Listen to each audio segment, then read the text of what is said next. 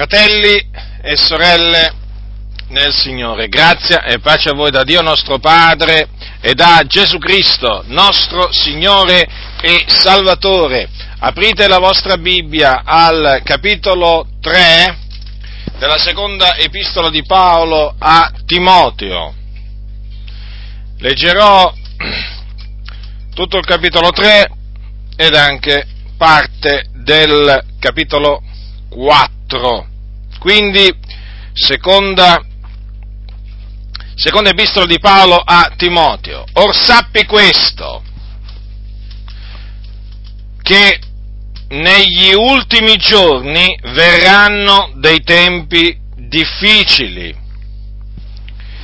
perché gli uomini saranno egoisti, amanti del denaro, vanagloriosi, superbi, bestemmiatori, disubbidienti ai genitori, ingrati, irreligiosi, senza affezione naturale, mancatori di fede, calunniatori, intemperanti, spietati, senza amore per il bene, traditori, temerari, gonfi, amanti del piacere anziché di Dio, aventi le forme della pietà, ma avendone rinnegata la potenza. Anche costoro schiva, poiché del numero di costoro sono quelli che si insinuano nelle case e cattivano donnicciuole cariche di peccati agitate da varie cupidigie, che imparano sempre e non possono mai pervenire alla conoscenza della verità.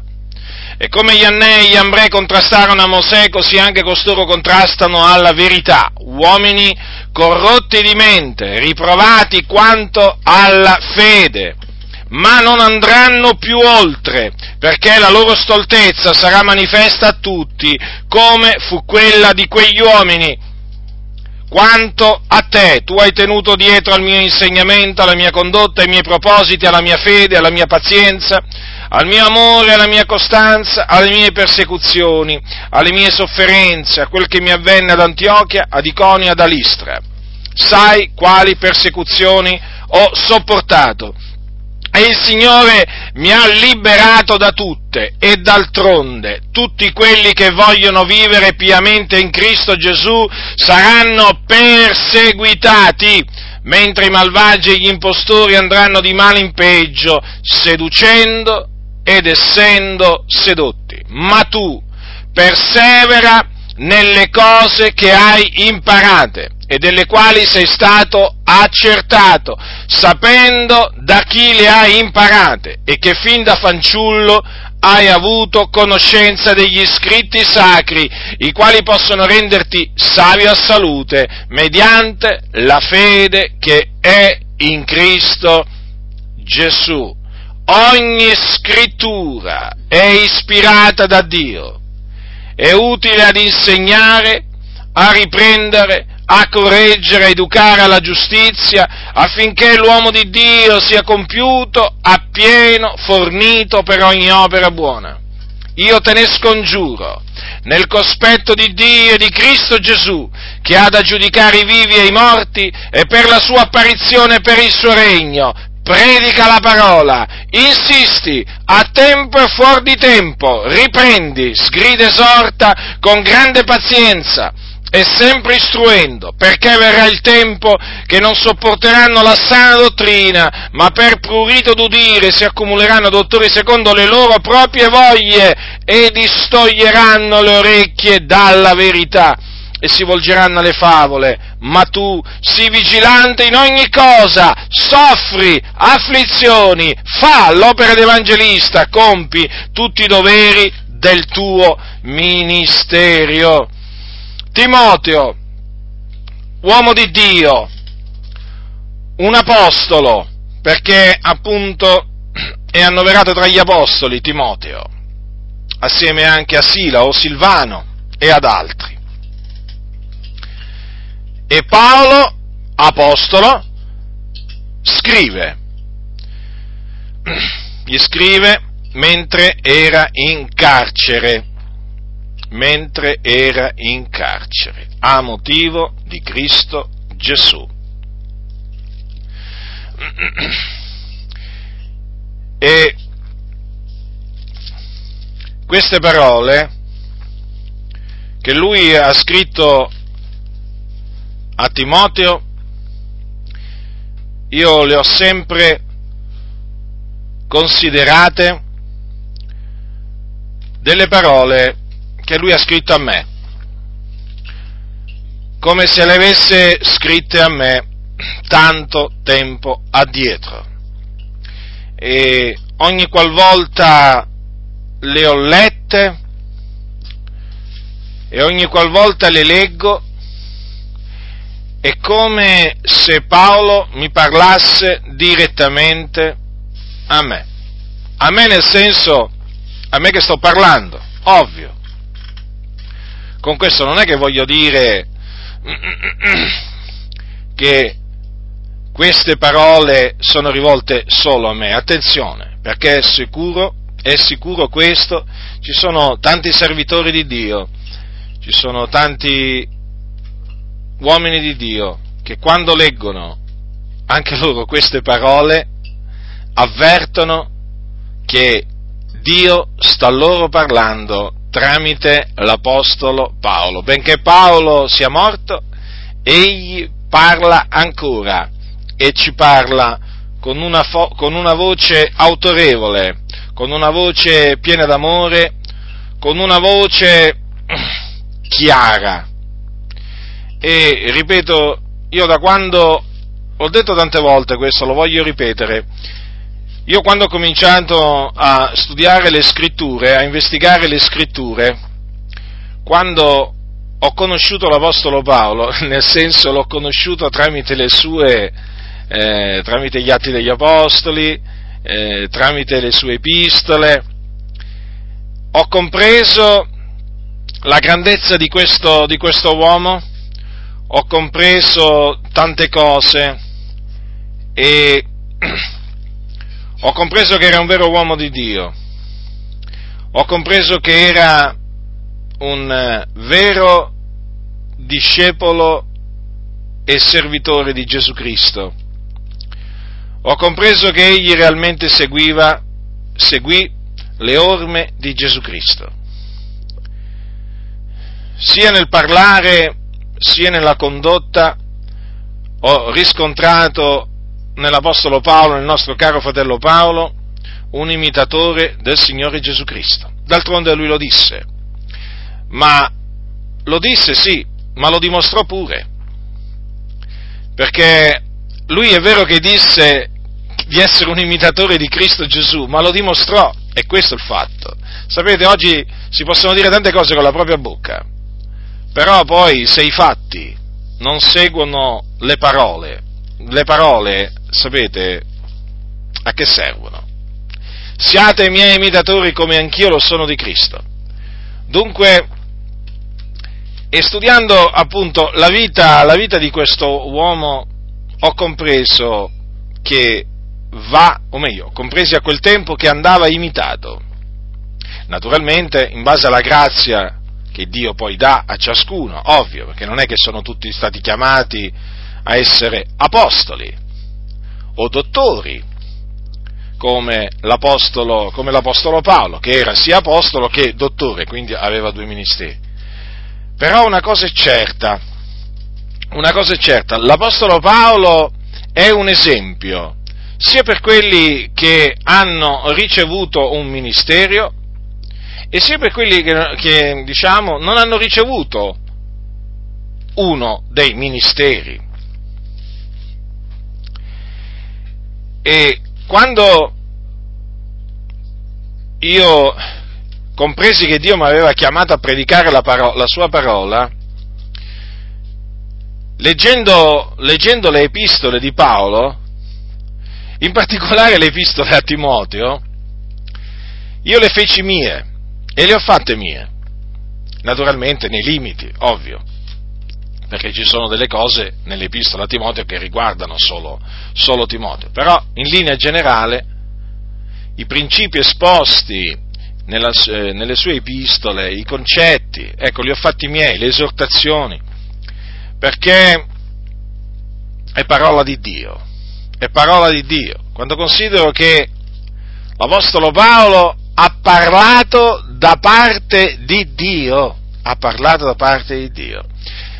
Purtroppo oggi molti lo spre- sprezzano l'Apostolo Paolo, ma lo sprezzano veramente, lo disprezzano. L'Apostolo Paolo è uno degli uomini più disprezzati in mezzo alle chiese, oggi, sì, proprio oggi, in mezzo alle chiese, in mezzo alle chiese evangeliche. Lasciamo stare la Chiesa Cattolica Romana.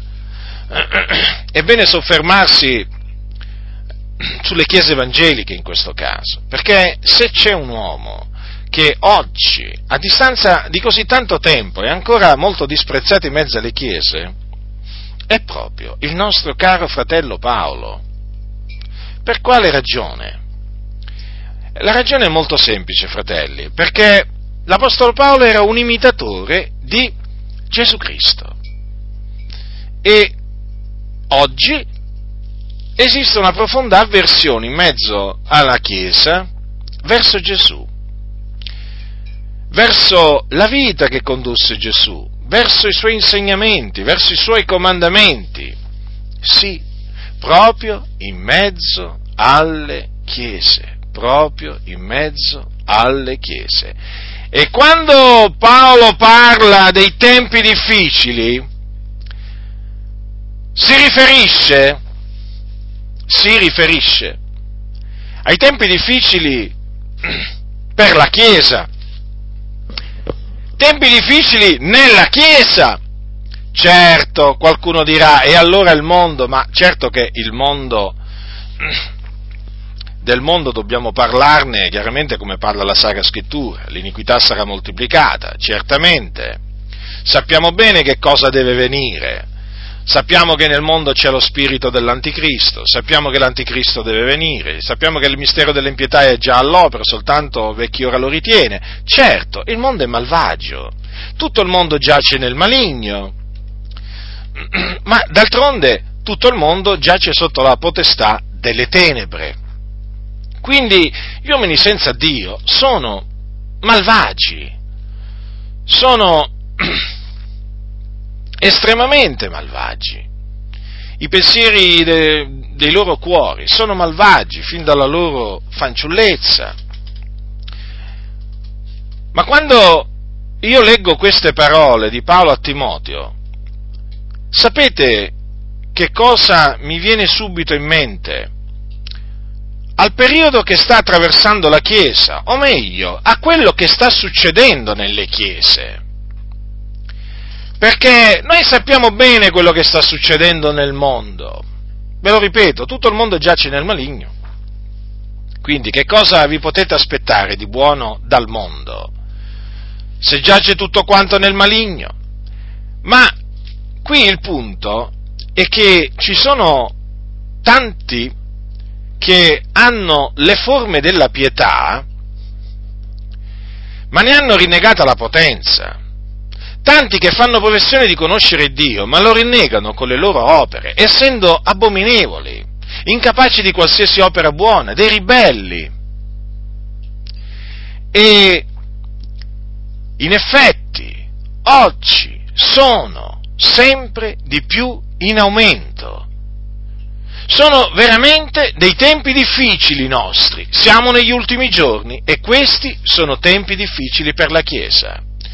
Perché nelle chiese troviamo uomini egoisti, amanti del denaro, vanagloriosi, superbi, bestemmiatori, disubbidienti ai genitori, ingrati, irreligiosi, senza affezione naturale, mancatori di fede, calunniatori, intemperanti, spietati, senza amore per il bene, traditori, temerari, gonfi, amanti del piacere, anziché di Dio, aventi le forme della pietà, ma avendone rinnegata la potenza. Questo va detto. Questa è la descrizione che fa la scrittura di molti che si dicono cristiani, ma che di cristiano hanno solo il nome, nient'altro, perché sono questi. Le caratteristiche di questi cosiddetti cristiani sono proprio, le trovate proprio qua in queste, in queste parole dell'Apostolo Paolo. Qualcuno dirà, ma guarda che qui dice anche che saranno bestemmiatori. Beh, non avete mai letto che già al tempo dell'Apostolo Paolo alcuni si erano dati a bestemmiare, alcuni credenti, Ve le voglio ricordare, nel caso qualcuno se lo fosse dimenticato. Io ti affido questo incarico, sempre Paolo che parla e sempre a Timoteo.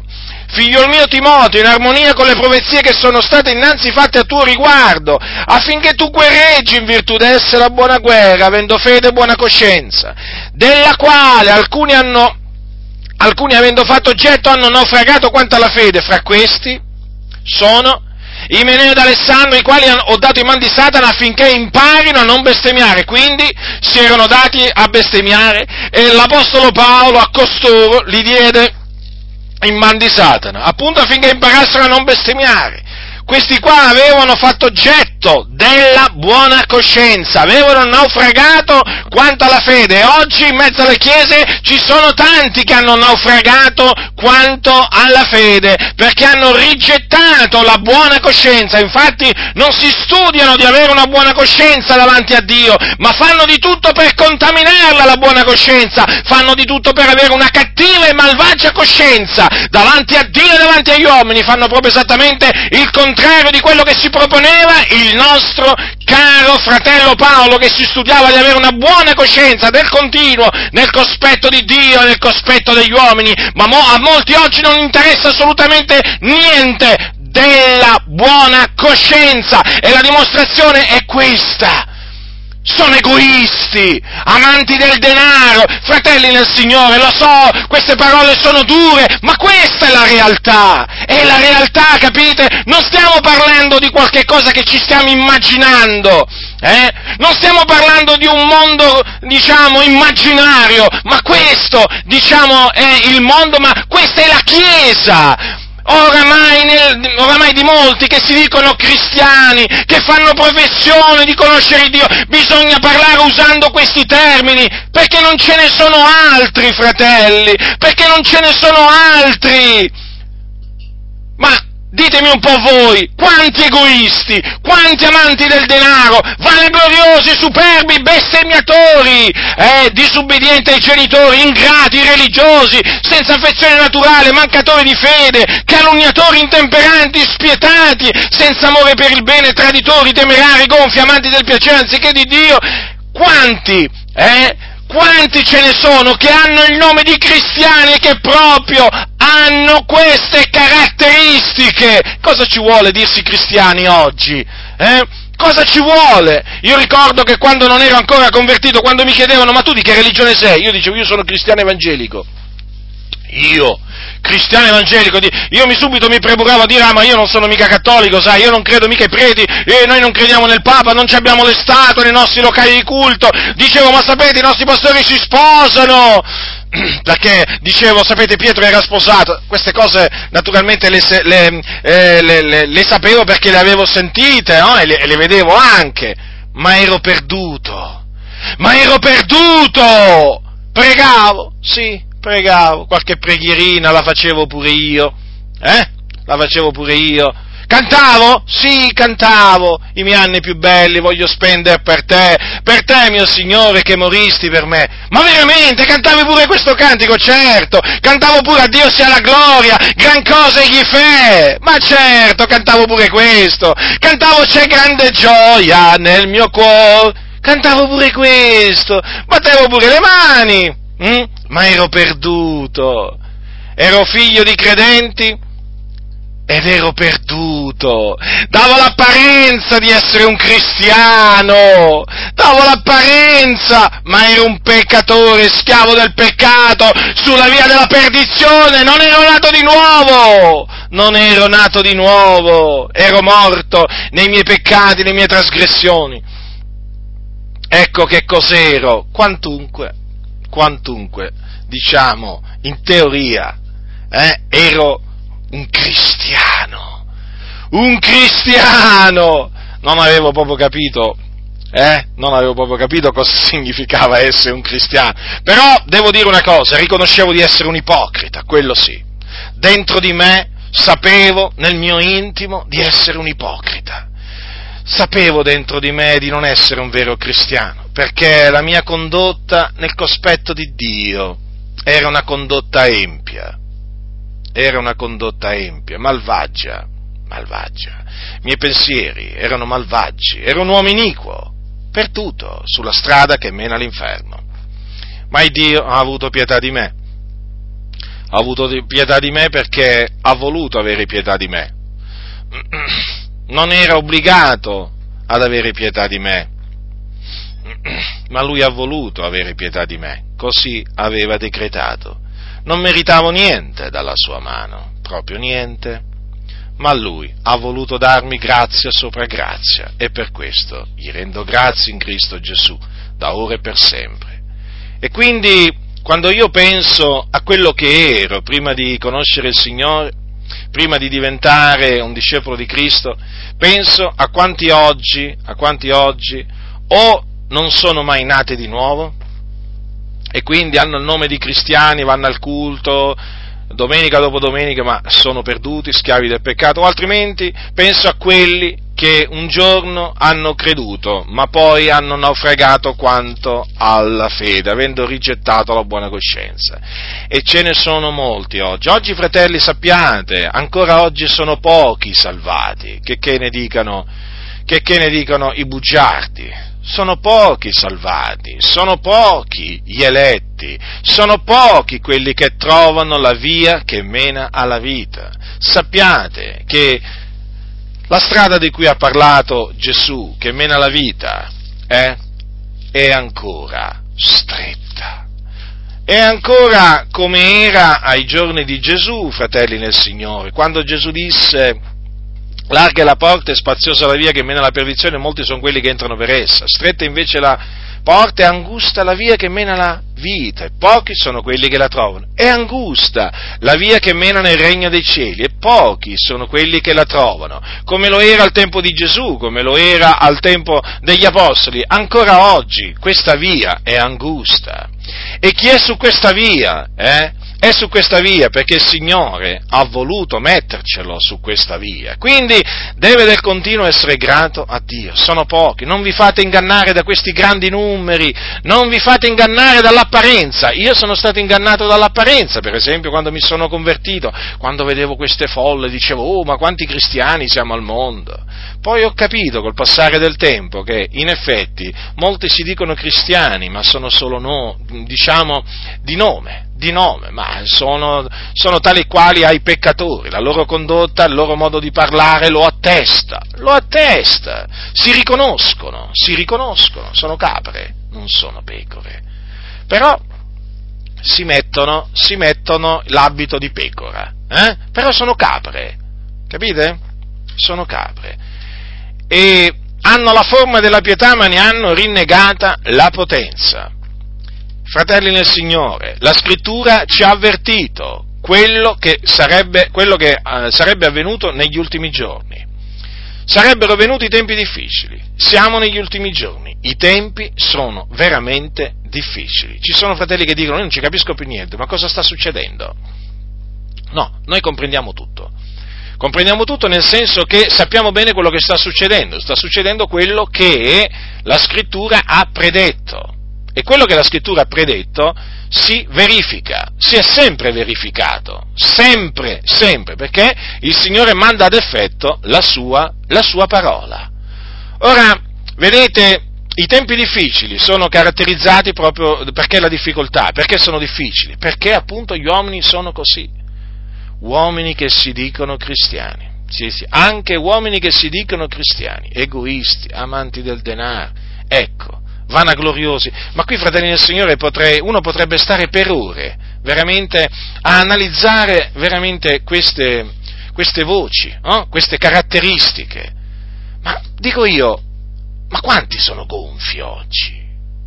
Nelle chiese, gonfi, gonfi, vanagloriosi, quante arie si danno, molti, si gloriano della vanità, amanti del denaro, uh, non si contano, egoisti che pensano solo a se stessi, quanti, superbi, uh, quanti superbi, che si innalzano, si innalzano, si innalzano, poi arriva il momento che il Signore scaraventa a terra perché li umilia, li avvilisce, disubbidienti ai genitori, ma certo, perché oggi nelle chiese, oggi nelle chiese si insegna ad essere disubbidienti ai genitori, ma cosa stai dicendo fratello? Ma certo, perché oggi nelle chiese non viene, non viene insegnato che bisogna usare la verga nei confronti dei propri figli, quando disubbidiscono.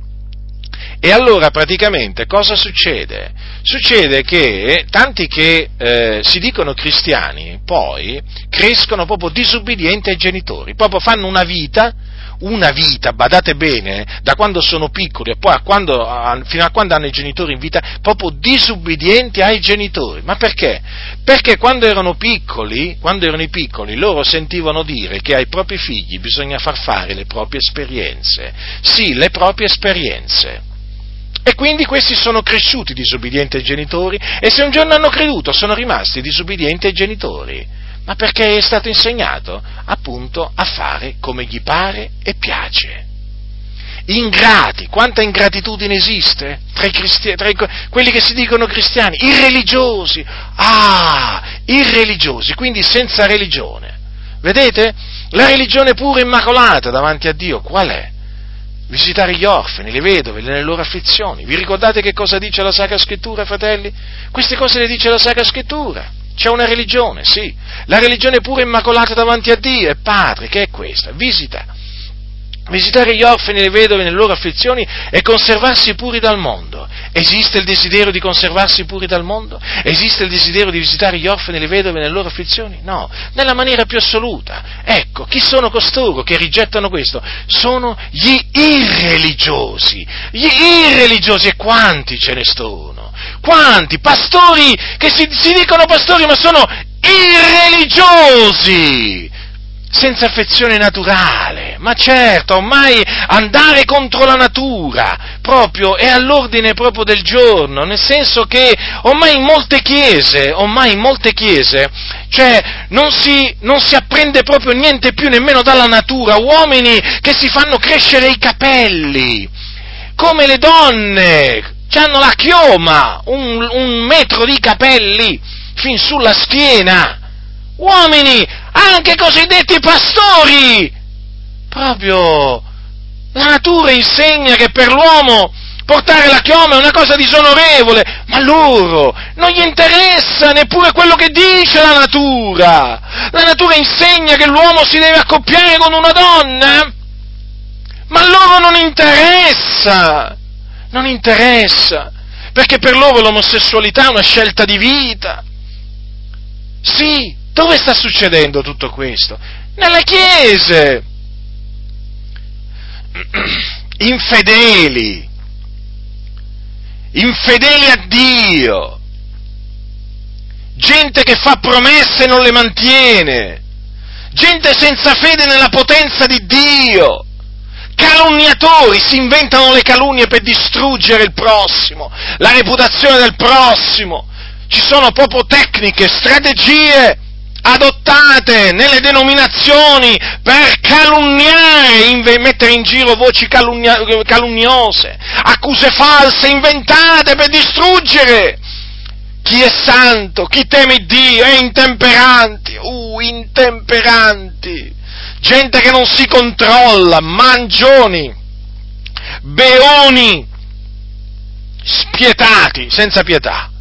È vero, sono senza pietà molti, senza amore per il bene, non è forse vero? Amano il male anziché il bene. E sono contro quelli che amano il bene, sono contro, perché loro il bene lo chiamano male e il male lo chiamano bene, traditori, sì, tradiscono pure i fratelli.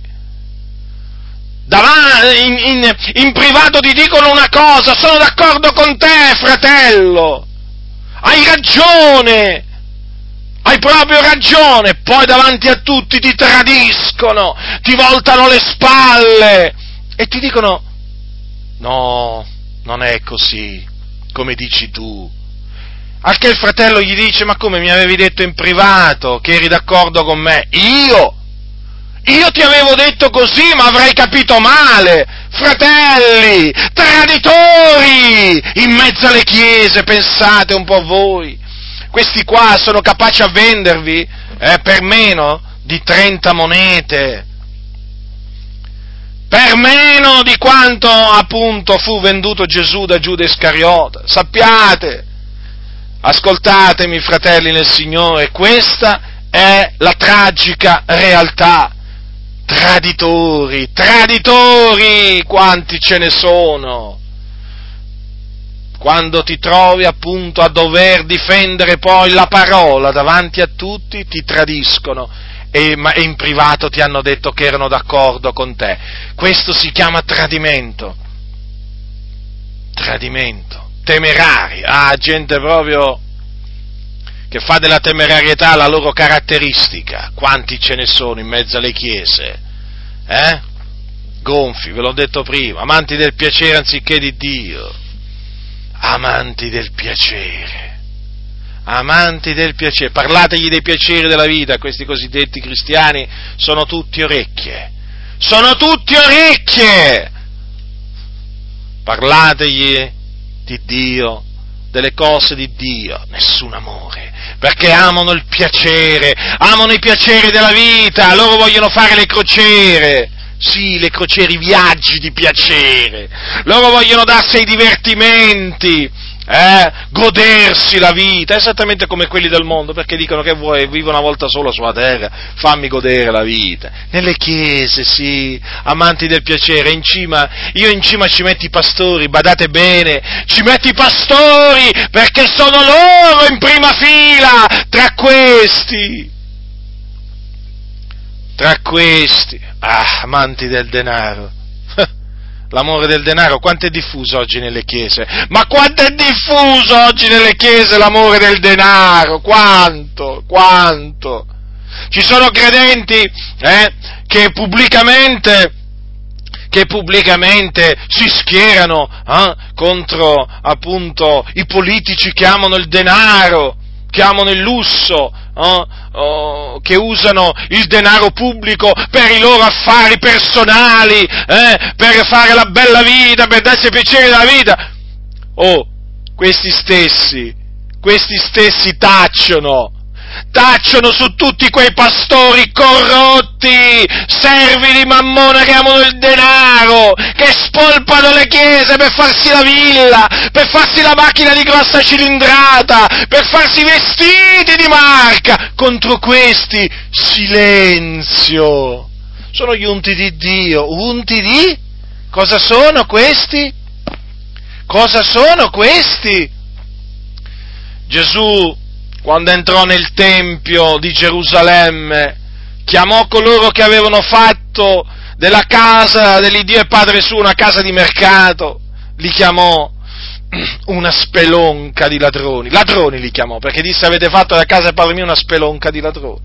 Ora, questi cosiddetti unti di Dio, che hanno fatto dei locali di culto dei mercati, eh, che sono degli uomini d'affari, eh, che appunto mettono in vendita la loro mercanzia, che stanno del continuo a maledire coloro che non danno la decima, che stanno continuamente ad asfissiare, a opprimere i credenti, eh, con le loro esortazioni a dare, a dare, a dare, a dare, a dare, per diventare ricchi, perché gli dicono se voi date poi diventerete ricchi. Questi sono ladroni, questi non hanno niente del servitore del Signore, ma proprio niente perché appunto sono servi di Mammone, vedete, amanti del denaro.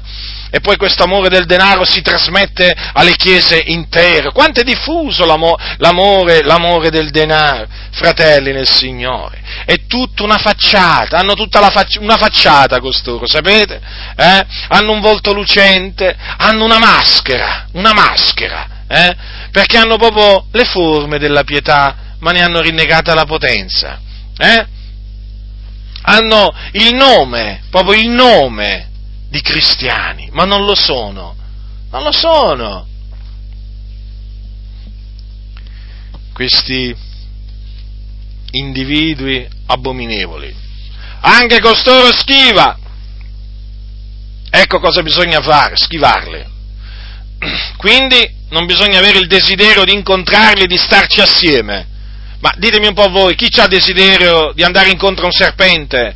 Oh? Chi ha il desiderio di andare in un covo di serpenti Fatemelo sapere chi ha il desiderio veramente, i serpenti velenosi naturalmente, eh, mi sto riferendo a questi io, eh, a quelli che morsono, diciamo, morsicano e poi chiaramente ti iniettano il veleno mortifico e muori. Ecco, cioè, chi ha il desiderio, eh, chi ha il desiderio veramente di incontrare i serpenti velenosi, eh, o di giocarci, io questo desiderio, vi confesso, non ce l'ho, non ce l'ho proprio. Non ce l'ho proprio. Qualcuno dirà, ma ci sono i maneggiatori di serpenti, sai, in America, lo so, lo so, ci sono questi appunto insensati che durante il culto tirano fuori veramente da delle scatole i serpenti velenosi, i serpenti a sonagli, e eh, si mettono a maneggiarli, in mezzo veramente a un'atmosfera frenetica, isterica, eh, e praticamente ogni tanto ne muore qualcuno, hm? ogni tanto ne muore qualcuno. Come disse una volta qualcuno, là eh, si sa quando si va al culto, però non si sa se si ritorna vivi. È proprio così, perché alcuni non sono ritornati vivi. Eh, quelli sono persone che tentano il Signore, sono temerari e che ricevono poi la condegna, la, la condegna mercede eh, del loro traviamento. E infatti non ne sono mica morti pochi fino adesso. Ora, anche costoro schiva, ecco, vanno schivati, da essi bisogna allontanarsi, allontanarsi! Perché sono la vergogna dell'Evangelo, non sono, non sono, assolutamente di buona testimonianza, sono uno scandalo per la Chiesa, eh? tramite loro la via della verità è diffamata, il nome del Signore è bestemmiato, la dottrina di Dio è biasimata. Fratelli nel Signore, ecco perché, ecco perché Paolo dice a Timoteo, anche costoro schiva.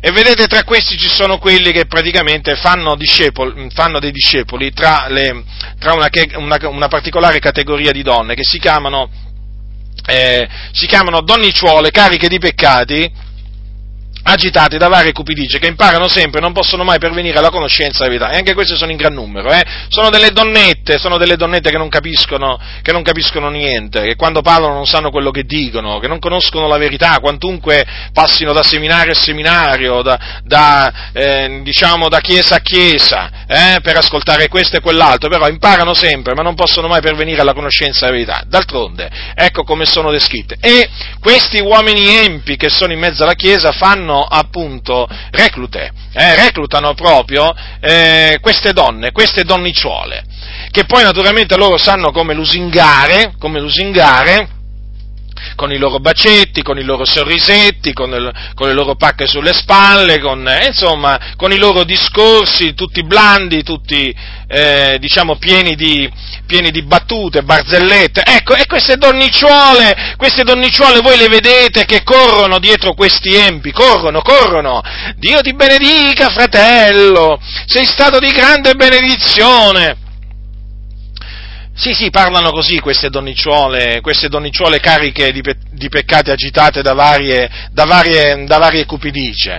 Ecco cosa, cosa c'è nella Chiesa oggi, fratelli nel Signore. Ecco che cosa c'è. E costoro, appunto, che fanno, fanno strage di queste, eh, di queste donnette, eh, costoro come Iannè e Iambre contrastano alla verità. Allora, Iannè e Iambre erano, secondo la tradizione, erano, erano dei, maggi, dei maggi al servizio di Faraone e contrastarono a Mosè. Ora l'Apostolo Paolo dice che come gli anelli ambrei contrastarono a Mosè, così anche costoro contrastano la verità. Anche costoro contrastano alla verità. Quindi se contrastano la verità non la amano, ma certo non la amano, no, e infatti la contrastano. Notate, fratelli, questi qua hanno una caratteristica veramente fondamentale, stanno sempre a contrastare la verità. Quando leggono la Bibbia, non è che loro la leggono per trarre ammaestramento, esortazioni sane, assolutamente, la leggono per trovare qualche cosa da contrastare. Sì, perché praticamente loro, eh, generalmente, quando leggono la Bibbia, la leggono in questa maniera. Io devo leggere la Bibbia in maniera diversa dagli altri.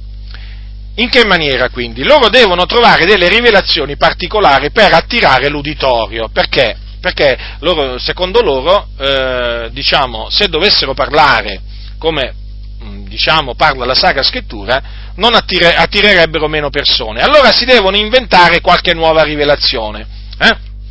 Qualche nuova rivelazione e stanno sempre a dire venite, partecipate al nostro seminario che c'è una rivelazione particolare della parola. Ma rivelazione particolare della parola? No? Poi noi sappiamo in che cosa consistono queste rivelazioni, sono semplicemente delle menzogne naturalmente costruite, costruite diciamo molto abilmente, tramite le quali questi empi cercano di sedurre eh, le donnette cariche di peccati, però anche gli ometti cariche di peccati, cioè gli uomini che valgono, uomini che valgono poco, anzi che non valgono niente, no? anche, diciamo, perché c'è anche questa categoria, capito? Di uomini veramente che non valgono proprio niente. Anche qui ci sono quelli tra gli uomini che imparano sempre e non possono mai pervenire alla conoscenza della verità. E quanti ce ne sono?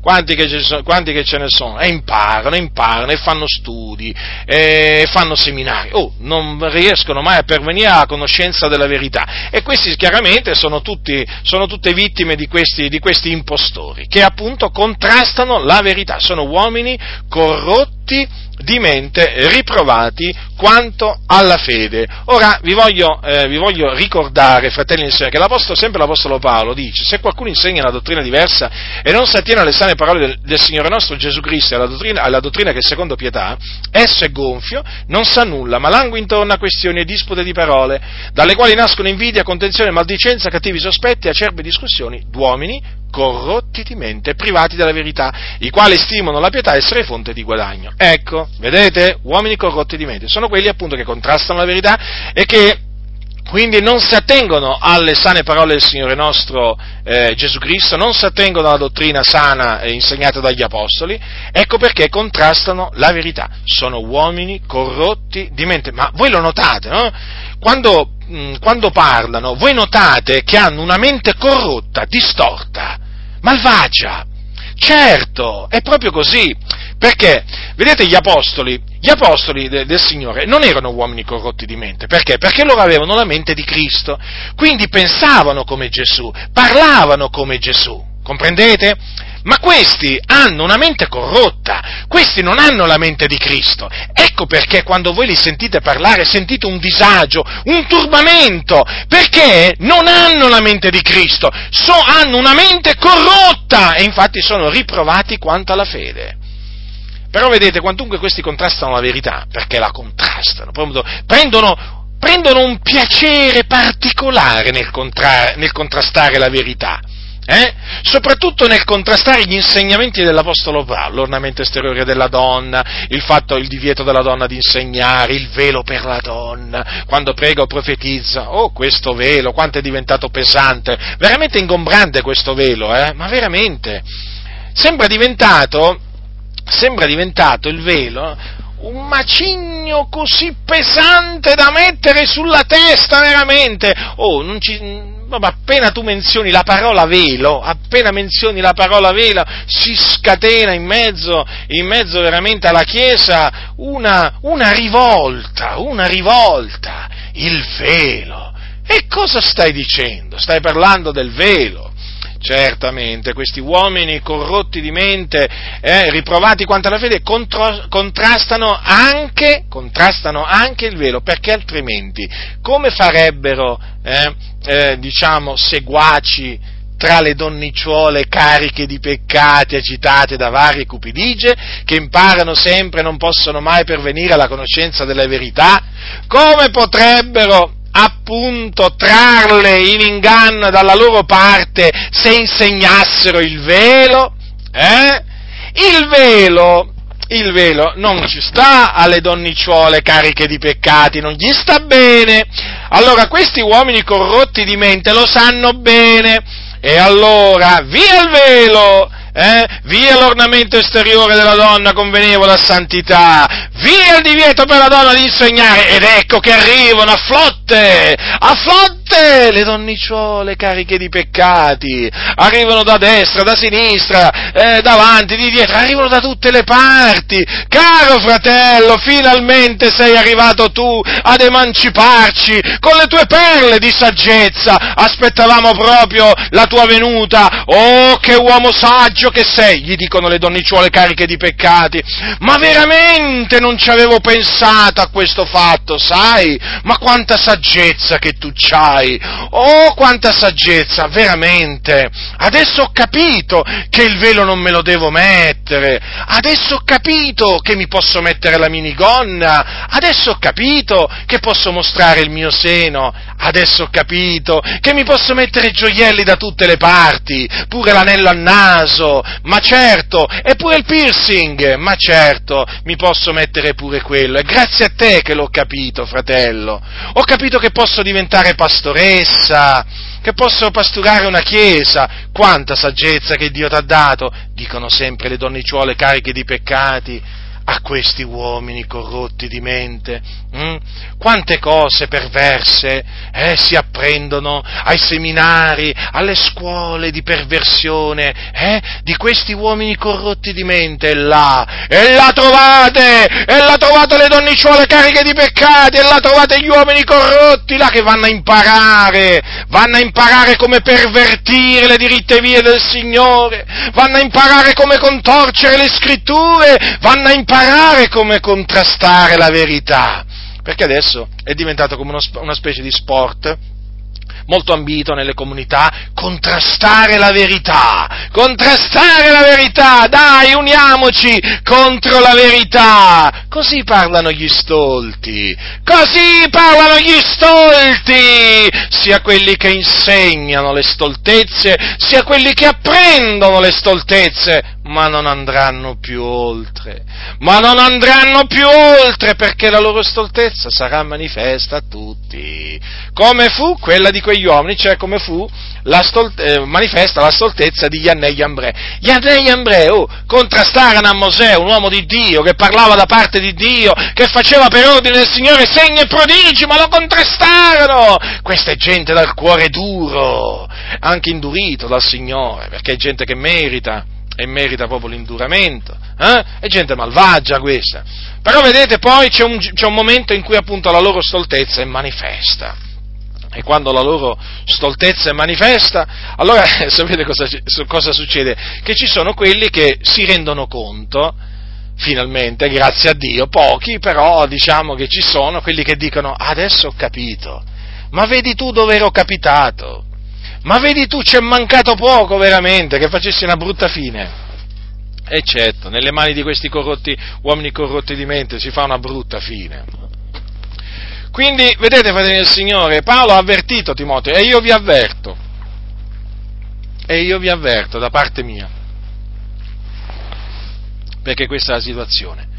Quanto a te, certo, perché chiaramente l'Apostolo Paolo si distingueva per grazia di Dio, da quei uomini corrotti di mente. È come se si distingueva, aveva la mente di Cristo. Ma basta dire che Paolo aveva la mente di Cristo per capire che non poteva essere annoverato tra gli uomini corrotti di mente, riprovati quanto alla fede. Eh?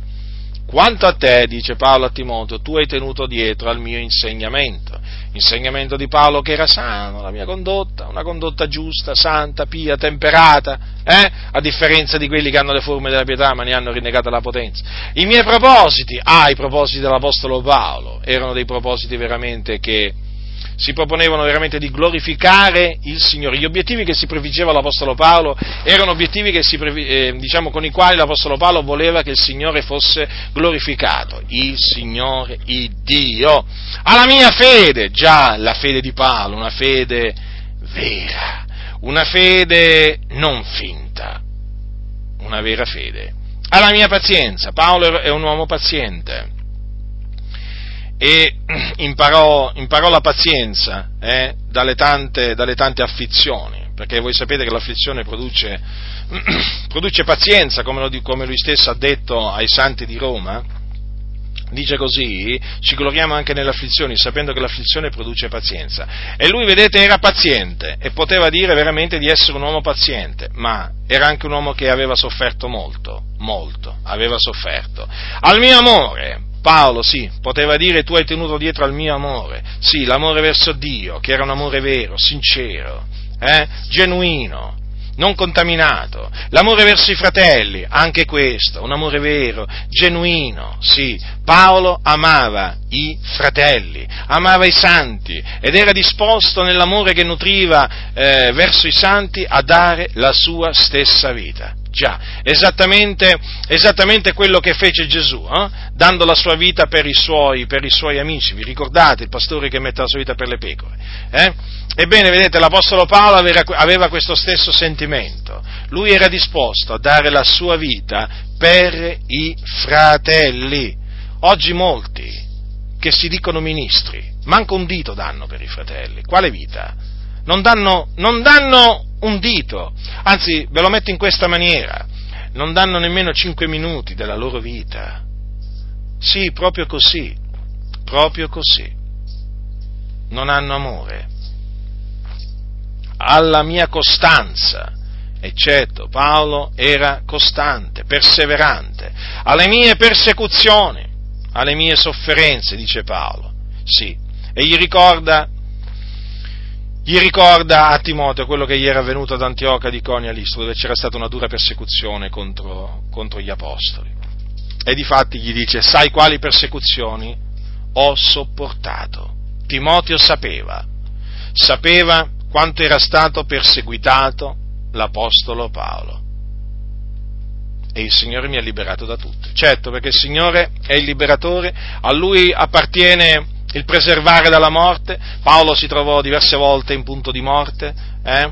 però il Signore lo liberò, lo liberò veramente in diverse circostanze, poi lo liberò dai suoi persecutori, sì, ah, quante volte, quante volte, perché il Signore è fedele, il Signore è fedele, come dice la scrittura, molte sono le afflizioni del giusto, ma l'Eterno lo libera da tutte. Che belle parole. Queste sono parole che sono scritte, eh, sono scritte, nei, eh, sono scritte nei, Salmi e eh, precisamente sono scritte eh, sono scritte nel Salmo 34. Molte sono le afflizioni del giusto, ma l'Eterno lo libera da tutte. Notate, libera da tutte, come dice l'Apostolo Paolo qua, il Signore mi ha liberato da tutte. Vedete la fedeltà del Signore? La vedete, fratelli nel Signore? Certo, noi la vediamo, ma alcuni non la vedono. Grazie a Dio che riusciamo a vedere la fedeltà del Signore. E d'altronde, ecco, d'altronde Paolo dice questo, e d'altronde perché?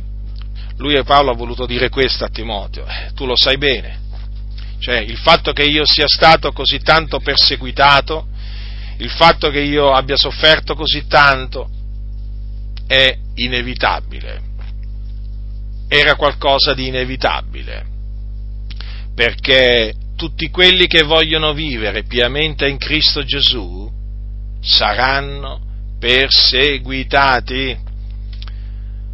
Allora c'è da dire che evidentemente Paolo era uno che voleva vivere piamente in Cristo Gesù. E certo, se fu perseguitato così tanto, eh? se sopportò tutte quelle persecuzioni, vuol dire che era un uomo che viveva una vita pia in Cristo Gesù. Ecco perché fu perseguitato. Oggi molti non vogliono sentire parlare di persecuzione. Non solo. Perché? Perché eh, fa sentire male. Oggi vogliono sentire di tutt'altro tanti che si dicono cristiani e i loro pastori corrotti di, di mente li, diciamo, gli soddisfano il loro desiderio, infatti gli parlano sempre di cose piacevoli, di cose piacevoli a sentire, no? di successo, di prosperità, eh, di tutte queste cose qua che non fanno altro appunto che illudere, illudere tanti. L'Apostolo Paolo ha parlato spesso di persecuzioni eh? e ne ha parlato anche a Timoteo. Vedete? Tutti quelli che vogliono vivere piamente in Cristo Gesù saranno perseguitati. Quindi, fratello, non ti meravigliare se sei perseguitato a motivo di Cristo. Questo significa che stai vivendo una vita pia in Cristo Gesù.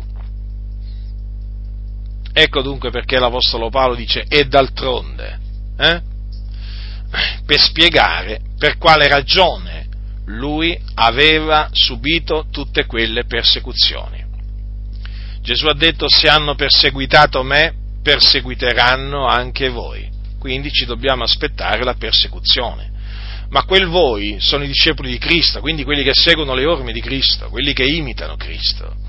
La persecuzione non c'è per i finti discepoli di Cristo. La persecuzione non c'è per i finti cristiani, perché? Perché i finti cristiani si alleano con il mondo, si alleano con i persecutori, capito? Fanno amicizia con i persecutori, quindi non possono essere perseguitati. Sono malvagi, i finti cristiani sono malvagi. Mentre i malvagi, ecco, vedete, quel mentre cosa sta a indicare? Che mentre da un lato è inevitabile che quelli che vogliono vivere piamente in Cristo Gesù saranno perseguitati, dall'altro eh, è inevitabile che i malvagi, gli impostori, andranno di male in peggio, vedete? Di male in peggio, quindi già vanno male i malvagi e gli impostori, però qui dice che andranno di male in peggio, quindi peggioreranno, peggioreranno. Infatti, diciamo, avete notato che i malvagi e gli impostori non migliorano mai? Notatelo, non migliorano mai giorno dopo giorno peggiorano, peggiorano, peggiorano, peggiorano. Più passa il tempo e più diventano marci. Hm? Ecco perché alcuni marciscono sempre di più. Eh? Ecco perché l'odore, l'odore, che emana da questa gente si fa sempre più nauseabondo, sempre più forte, più cattivo, perché sono malvagi e impostori, andranno di male in peggio, seducendo ed essendo sedotti. Quindi da un lato seducono, sì, sì, sì, seducono le folle, seducono le folle con i loro sofismi, con i loro sofismi, eh? che loro naturalmente chiamano perle di saggezza. Eh? Ma sono veramente sono cose insensate, cose false. Eh? Seducono, però vedete, vengono anche sedotti. Eh sì, chi seduce viene altresì sedotto. Infatti questa è gente sballottata e portata qua e là da ogni vento di dottrina. Sì, oggi li trovate che professano una dottrina, eh? tra qualche mese eh? potete trovarli che professano un'altra dottrina ancora. Ma perché sono fatti così, capite? Venti di dottrina e loro naturalmente si fanno sballottare da questi venti di dottrina, eh? quindi a loro volta vengono sedotti. E chiaramente dietro questa seduzione di cui loro sono vittime c'è il serpente antico. Tante, tante volte mh, mm, mi domando, mi domando, ma, ma mh, mm, i credenti si rendono conto che esiste un essere malvagio che si chiama diavolo, che si chiama Satana che è il seduttore di tutto il mondo? Cioè, si rendono conto che cadere vittima delle seduzioni del serpente non è una cosa bella. Si rendono conto che è una cosa che ha delle nefaste conseguenze eh, nella propria vita, rimanere sedotti dal serpente? A quanto pare, pare che molti non se ne rendono conto. Credo che molti non credono più, molti che si dicono cristiani non credono più nemmeno all'esistenza del diavolo. Beh, ormai ci sono cristiani che si possono definire proprio degli atei, perché proprio non credono neppure più in Dio. Certo, certo. Beh, esistono gli atei cristiani, no? Ormai, ormai voglio dire, possiamo, possiamo coniare pure queste espressioni. Ovvio, eh? non ci sta questa espressione, perché se uno è ateo non è cristiano. Però oramai ci sono persone che si dicono cristiane che non credono in Dio. Non credono in Dio. Non credono che Dio li osserva, non credono che Dio li ascolta, eh? non credono che Dio li corregge Ah, anche questo, anche questo. Cioè, è come se non ci fosse Dio, capite? È come se non ci fosse, che sono loro gli artefici del loro destino. Eh? Cioè, Dio lo hanno proprio eliminato dalla loro, dalla loro visuale. Al centro dei loro discorsi c'è sempre io. Non c'è Dio, c'è l'io. Sono gonfi, superbi. Capite? seducendo ed essendo sedotti. È una cosa spiacevole, estremamente spiacevole, cadere vittima della seduzione del serpente. Pensate alle nefaste conseguenze che ha avuto la seduzione di cui appunto, eh, in cui cadde Eva. Eva, nel giardino dell'Eden. Vi rendete conto che cosa ha provocato nell'arco dei millenni? Dico nell'arco dei millenni, eh, quella naturalmente eh, quella seduzione, perché andò a buon fine no? nei confronti di Eva. Ecco, guardatevi attorno, il mondo, eh? il mondo, e vedrete, vedrete i frutti, le conseguenze della seduzione del serpente antico. Che cosa dice l'Apostolo Paolo ai santi di Corinto? Dice così, ascoltate, dice io sono geloso di voi di una gelosia di Dio perché vi ho fidanzati ad un unico sposo per presentarvi come una casta vergine a Cristo. Ma temo che come il serpente sedusse Eva con la sua astuzia, così le vostre menti siano corrotte e sviate dalla semplicità e dalla purità rispetto a Cristo. Notate dunque Paolo dice che il serpente sedusse Eva con la sua astuzia. Ecco i frutti della seduzione del serpente antico. Guardatevi attorno, nella vita di tutti i giorni. Ora, nella Chiesa, ma voi cosa pensate che producano le seduzioni che opera l'avversario, il serpente antico? Ma che cosa pensate producano? Quali frutti? Quali frutti? Quali conseguenze? Sono delle conseguenze disastrose. E sono sotto gli occhi di tutti. Perché vedete, questi impostori e malvagi che sono in mezzo alla Chiesa, che seducono e vengono sedotti, hanno introdotto false dottrine di tutti i generi. Non è che hanno, diciamo, eliminato solo il velo o hanno eliminato solamente l'ornamento esteriore convenevole alla santità per la donna o hanno eliminato il divieto per la donna di insegnare. No, ma questi hanno eliminato tanti comandamenti, tanti comandamenti hanno diciamo, introdotto la fornicazione, hanno introdotto l'omosessualità, hanno introdotto l'adulterio come tutte cose lecite, hanno introdotto il rubare come comportamento lecito, il dire menzogne, il calunniare. Fratelli, queste sono cose che sono sotto gli occhi di tutti sono sotto gli occhi di tutti, solo i ciechi, solo i ciechi, mm, diciamo, eh, non vedono queste cose, ma chi ha la vista, chi ha la vista, grazie a Dio, queste cose le vede, eh? Oggi, nelle, oggi, veramente si può dire che nella maggior parte delle chiese il, pe, il, peccato non esiste più, infatti non viene denunciato, non viene riprovato, non viene condannato, non esiste dal pulpito una pubblica condanna di comportamenti sconvenienti, eh? Condanne pubbliche nette, chiare, contro peccati definiti, precisi. Non esiste, fratelli, non esiste. Ecco perché i locali di culto sono ormai, diciamo, a livello, diciamo, mondiale, no? abbondano di omosessuali, pedofili, ladri, ubriaconi, adulteri, fornicatori, bugiardi, calunniatori, di tutto, di tutto idolatri, ma perché dal pulpito non viene messo alcun freno al peccato, la mondanità, ma oggi essere mondani significa essere cristiani nelle chiese, se sei mondano sei un cristiano, se non sei mondano, sai cosa sei? Sei un talebano se non sei mondano come loro, eh, ti appiccicano subito questo soprannome, ecco, sei un talebano, capite? Non sei più un cristiano evangelico, sei un talebano evangelico. Avete capito oggi se non sei, se non sei un, se non sei un mondano, se non sei carnale, se non sei un, un disonesto, che cosa sei? Eh? Eh? Sei un talebano evangelico.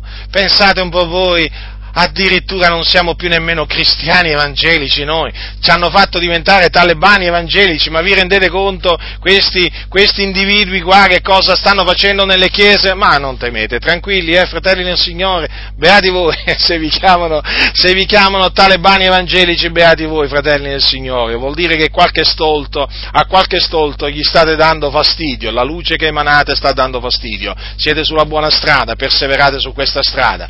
Capite, fratelli nel Signore? Signore, dunque, oggigiorno le cose stanno così, stanno così, e questi seducono, però vengono altresì sedotti. Eh, è chiaro che si vedono tutte queste conseguenze nelle chiese, no? si vedono fratelli, si vedono, nelle chiese ormai è stato introdotto di tutto, ogni sorta di perversione, ogni sorta di comportamento disordinato, ogni forma di mondanità, ogni forma di carnalità, di frivolezza, tutto è stato introdotto appunto sotto la bandiera libertà. Eh già, certo perché questi usano la parola libertà. Siamo liberi, dicono, siamo liberi! Sì, liberi di fare quello che vogliono loro, loro dicono, capite? è chiaro, fanno della libertà un'occasione alla carne, quelli, questi sono quelli che praticamente hanno trasformato la grazia in dissolutezza. Infatti voi li vedete, parlano da dissoluti, ragionano da dissoluti, vivono da dissoluti, è chiaro. Quello praticamente è la loro bandiera praticamente, la dissolutezza. Sullo stendardo che loro sventolano c'è scritto dissolutezza. Sono propagatori di dissolutezza, fratelli nel Signore. Questi sono malvagi, sapete. Guardate che a questi, se tu vai all'inferno, non gli interessa niente, sai. Io ve lo ripeto. Ci sono tanti all'inferno oggi che si dicevano evangelici che sono all'inferno perché dato, avevano dato retta a questi impostori. Ma sapete a questi cosa gli interessa? Non gli interessa niente. Perché? Perché questi servono il loro ventre, loro devono appagare i loro appetiti, loro devono soddisfare le loro concupiscenze, ecco perché vanno contro la verità, la dottrina di Dio, capite? Ecco perché, ecco perché si scagliano contro la santificazione. Avete, avete visto con quale vigore si scagliano contro la santificazione? Eh? Oh, contro la corruzione non si scagliano, contro la santificazione sì. Avete notato? Ma notatele queste cose, fratelli! Ma notatele! Non parlano mai, non parlano mai contro i peccati del popolo di Dio, non parlano mai contro i peccati eh, di tanti che si definiscono pastori, peccati pubblici, badate bene. Contro chi parlano? Contro quelli che si santificano e, e insegnano la santificazione. Chi sono costoro? Sono impastori e malvagi. Ecco perché parlano contro di noi. Ecco perché non sopportano appunto quelli che predicano la santificazione. Perché costoro sono malvagi ed impostori. Ma Paolo dice, proseguendo, ma tu persevera nelle cose che hai imparate. Dice a Timoteo, delle quali sei stato accertato, sapendo da chi le hai imparate, e che fin da fanciullo hai avuto conoscenza degli scritti sacri. Vedete? Dunque Paolo dice a Timoteo di perseverare. Aveva imparato delle cose che erano cose buone. Eh? E Paolo dice a Timoteo di perseverare in quelle cose. La perseveranza, fratelli nel Signore, eh, nel timore di Dio, è una cosa indispensabile. La perseveranza nella fede, la perseveranza nel buon operare. Ecco, la perseveranza nelle cose che uno ha imparato. Le cose buone, naturalmente, perché Timoteo le aveva imparate da chi? Le aveva imparate proprio dall'Apostolo Paolo. Certo, delle quali è stato accertato, sapendo da chi le ha imparate? Appunto dall'Apostolo Paolo e poi sapendo che fin da fanciullo ha avuto conoscenza degli scritti sacri. L'Apostolo Paolo chiaramente sapeva che Timoteo era nato da una mamma eh, giudea, il padre era greco, però lui aveva avuto conoscenza degli scritti sacri, delle sacre scritture, delle scritture profetiche, sin da quando appunto era, era un fanciullo. E Paolo gli ha, eh, gli ha ricordato questo, gli ha ricordato questo, esortandolo a perseverare e eh, parlando degli scritti sacri gli dice che questi scritti sacri lo possono rendere savio a salute mediante la fede che è in Cristo Gesù. Quindi gli scritti sacri hanno il potere di rendere eh, diciamo, la persona che si attiene ad essi savio a salute, eh? savio in ciò che concerne la salvezza eh, che è mediante la fede in Cristo, in Cristo Gesù. E difatti io questo ho potuto appurarlo per esperienza, eh, avendo creduto nel Signore Gesù Cristo e poi, eh, diciamo, investigando le scritture e attenendomi gli scritti sacri, mi sono accorto che sono eh, appunto cresciuto sono cresciuto in sapienza, cioè questi scritti sacri, eh, lo dico nella mia vita, hanno avuto questo potere fino adesso di rendermi savio, savio a salute mediante la fede che è in Cristo Gesù. Naturalmente alla base c'è la fede in Cristo, in Cristo Gesù. E infatti l'Apostolo Paolo gli ricorda che ogni scrittura è ispirata da Dio. A proposito di questa, di questa parola, attenzione, perché gli impostori malvagi, gli impostori malvagi eh, che contorcono le scritture, che si trovano in mezzo alla Chiesa, state molto attenti perché qui arrivano a dire, sapete che cosa? Sì, ma l'Apostolo Paolo qui si riferiva, quando qui dice ogni scrittura ispirata da Dio, eh, guarda, guarda, gli dice, guarda che si riferiva agli scritti dell'Antico Testamento. Hm? A mo' di dire, a mo' di dire, eh, tra le righe, ma mica tanto tra le righe, eh, che gli scritti del Nuovo Testamento eh, come se fossero appunto un, di un diciamo, livello inferiore, eh? perché c'è anche questo, state molto attenti, eh? state molto attenti perché oramai qua bisogna aspettarsi di tutto. Allora, fermo restando, fermo restando che è vero che qui quando Paolo parla a Timoteo e gli, e gli parla degli scritti sacri, fermo restando che qua Paolo si riferiva agli scritti del primo patto, eh? e quindi alla legge, ai salmi, ai profeti, fermo restando questo, ma che tutti voi sappiate, fratelli, che anche le epistole di Paolo, per fare un esempio, sono sacri scritti. Certo, al pari della legge, dei salmi e dei profeti. E questo ce lo ricorda, ce lo attesta l'Apostolo Pietro, eh? affinché sappiate come rispondere a questi malvagi e turargli la bocca. Quando dice, eh, la pazienza del Signore nostro, alla fine della sua seconda epistola, la pazienza del Signore nostro è per la vostra salvezza, come anche il nostro caro fratello Paolo ve l'ha scritto secondo la sapienza che gli è stata data. E questo egli fa in tutte le sue epistole, parlando in esse di questi argomenti, nelle quali epistole sono alcune cose difficili a capire, che gli uomini ignoranti e instabili contorcono come anche le altre scritture, a loro propria perdizione. Notate, notate questo particolare, eh? come anche le altre scritture, quindi, quindi, le cose difficili a capire presenti eh, nelle epistole di Paolo e che gli uomini appunto ignoranti e instabili contorcevano, facevano parte anch'essi di scritti sacri, sono chiamati anch'essi scritture. E quando viene usato questo, questo, diciamo, questo termine, eh, si riferisce alla scrittura sacra.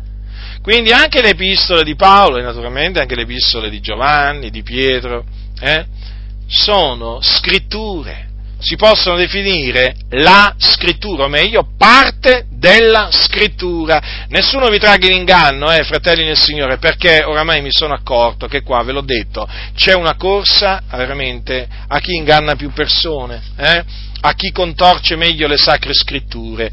Ogni scrittura è ispirata da Dio, quindi noi, è ovvio, adesso adesso che abbiamo naturalmente tutto il canone biblico, è chiaro che noi non possiamo non chiamare anche le epistole di Paolo e degli Apostoli, eh, non possiamo non chiamarli sacra scrittura o scrittura ispirata da Dio, siamo obbligati a farlo, ma perché? Ma perché tali sono i loro scritti, scrittura ispirata da Dio.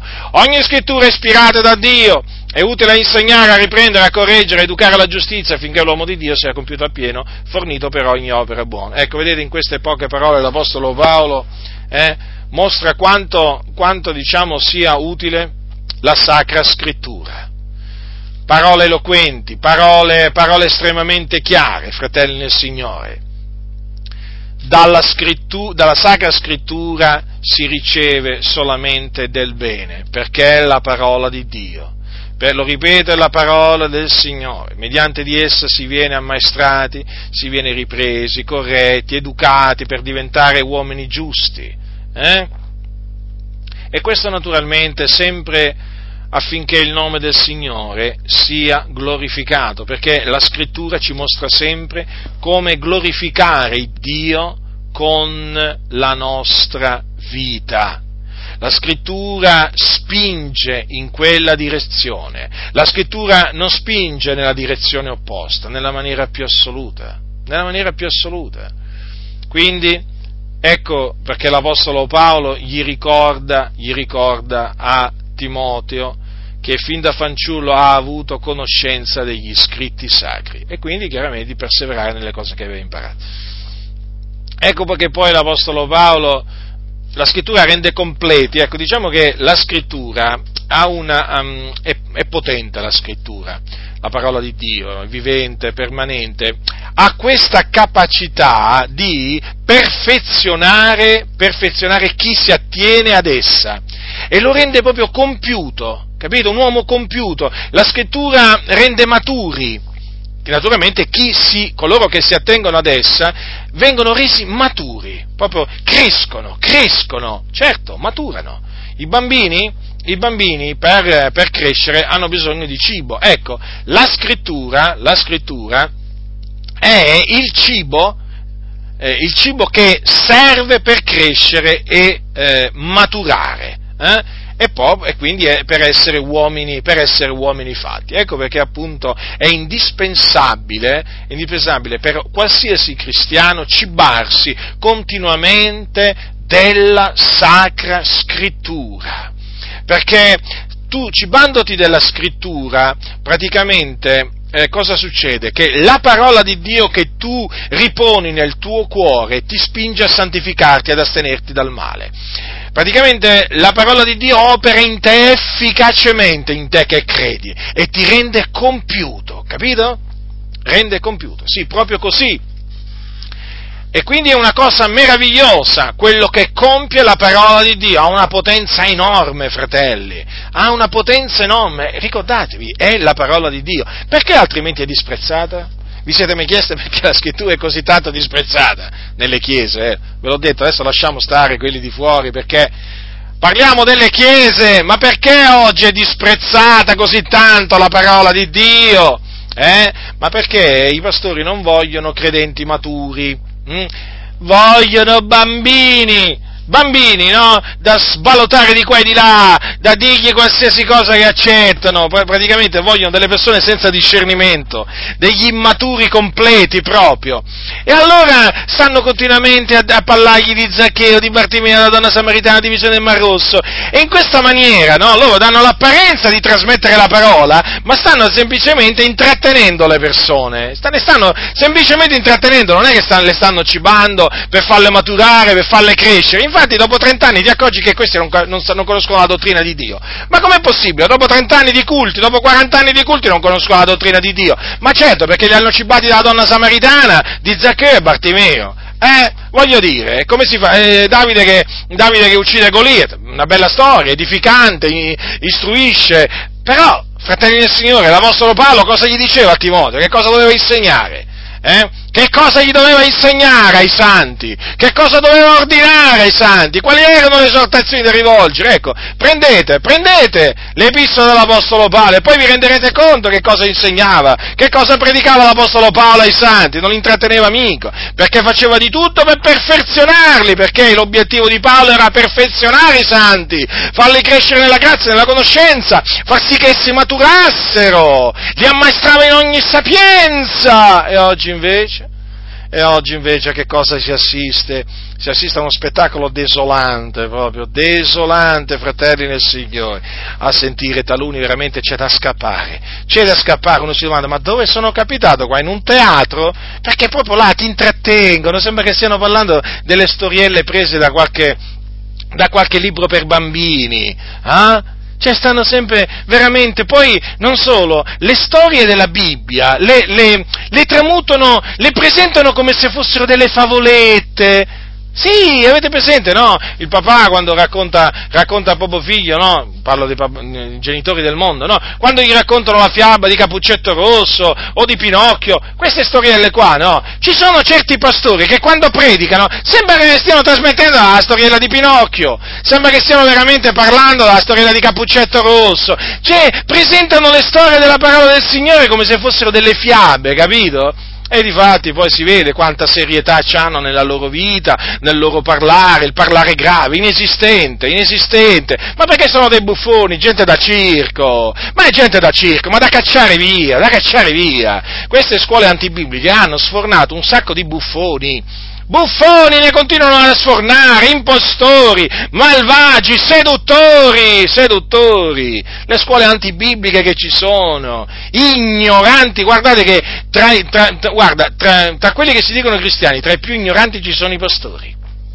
Sì, sì, ci sono proprio i pastori, ma un'ignoranza terribile. Ma certo, non si cibano della parola di Dio, si cibano dei commentari, si cibano de, de, dei manuali, ma non si cibano della parola, assomigliano ai preti che quando vanno a studiare al seminario per diventare preti, no? Che vanno a studiare, non vanno mica a studiare la parola del Signore, non si cibano della parola, vanno a studiare i libri che parlano della Bibbia, eh? Avete capito cosa fanno molti? si cibano dei libri che parlano della Bibbia. No, voi dovete cibarvi della parola di Dio, fratelli del Signore, se volete crescere. Allora vi stavo dicendo, questi qua non vogliono che voi cresciate, perché se voi crescete comprendete poi come vi dovete condurre davanti al Signore per piacere a Lui. Quante cose comprendete, fratelli, quante cose comprenderete. E quando comprendete quelle cose poi vi staccate da questi impostori, ovvio, no? Quando tu conosci la verità poi abbandoni la menzogna, quando tu abbandoni la verità abbandoni le favole. Quando tu conosci la verità abbandoni le favole, e le favole chi te le promuove? Chi te le dà? E te le danno questi, no? Allora loro praticamente loro hanno tutto un, un sistema ormai ben, ben, collaudato, diciamo così, nell'arco dei decenni, che è il sistema per tenere il popolo ignorante, guardate bene che cosa vi sto dicendo, ten, per tenere il popolo ignorante parlandogli di qualcosa che è scritto nella Bibbia. Eh sì, perché comunque sia, non è che si possono leggere, non è che durante il culto i pastori si possono mettere a leggere il Corano, anche se c'è questa tendenza in alcuni casi che adesso fra poco pure il Corano assieme alla Bibbia verrà letto. Ma comunque il discorso è questo qua, infatti sapete che c'è il Crislam, praticamente si sono messi assieme adesso che, persone che si dicono cristiani con i musulmani e fanno dei culti praticamente dove c'è chi, legge, c'è chi legge, la Bibbia, c'è chi legge il Corano. Dicono che naturalmente, voglio dire, questo è un sintomo di fratellanza, naturalmente, certo noi lo comprendiamo, certo è un sintomo di fratellanza, ma quale fratellanza? La fratellanza finta, quella della massoneria. Eh? Vergogna. Allora vi stavo dicendo, questi qua hanno collaudato una tecnica perché oramai queste cose noi le abbiamo appurate col passare del tempo, anche eh, naturalmente in base eh, queste cose le riferisco anche in base a quello che abbiamo potuto appurare per esperienza.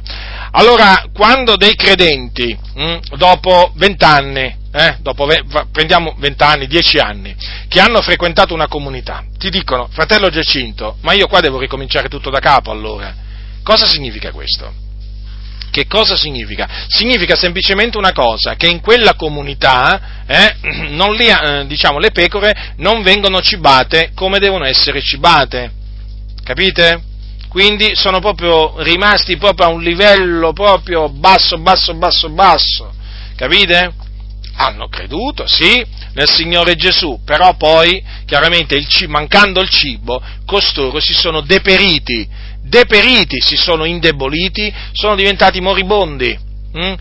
Per usare un'espressione, sono rimasti nani, non sono cresciuti, non sono cresciuti perché?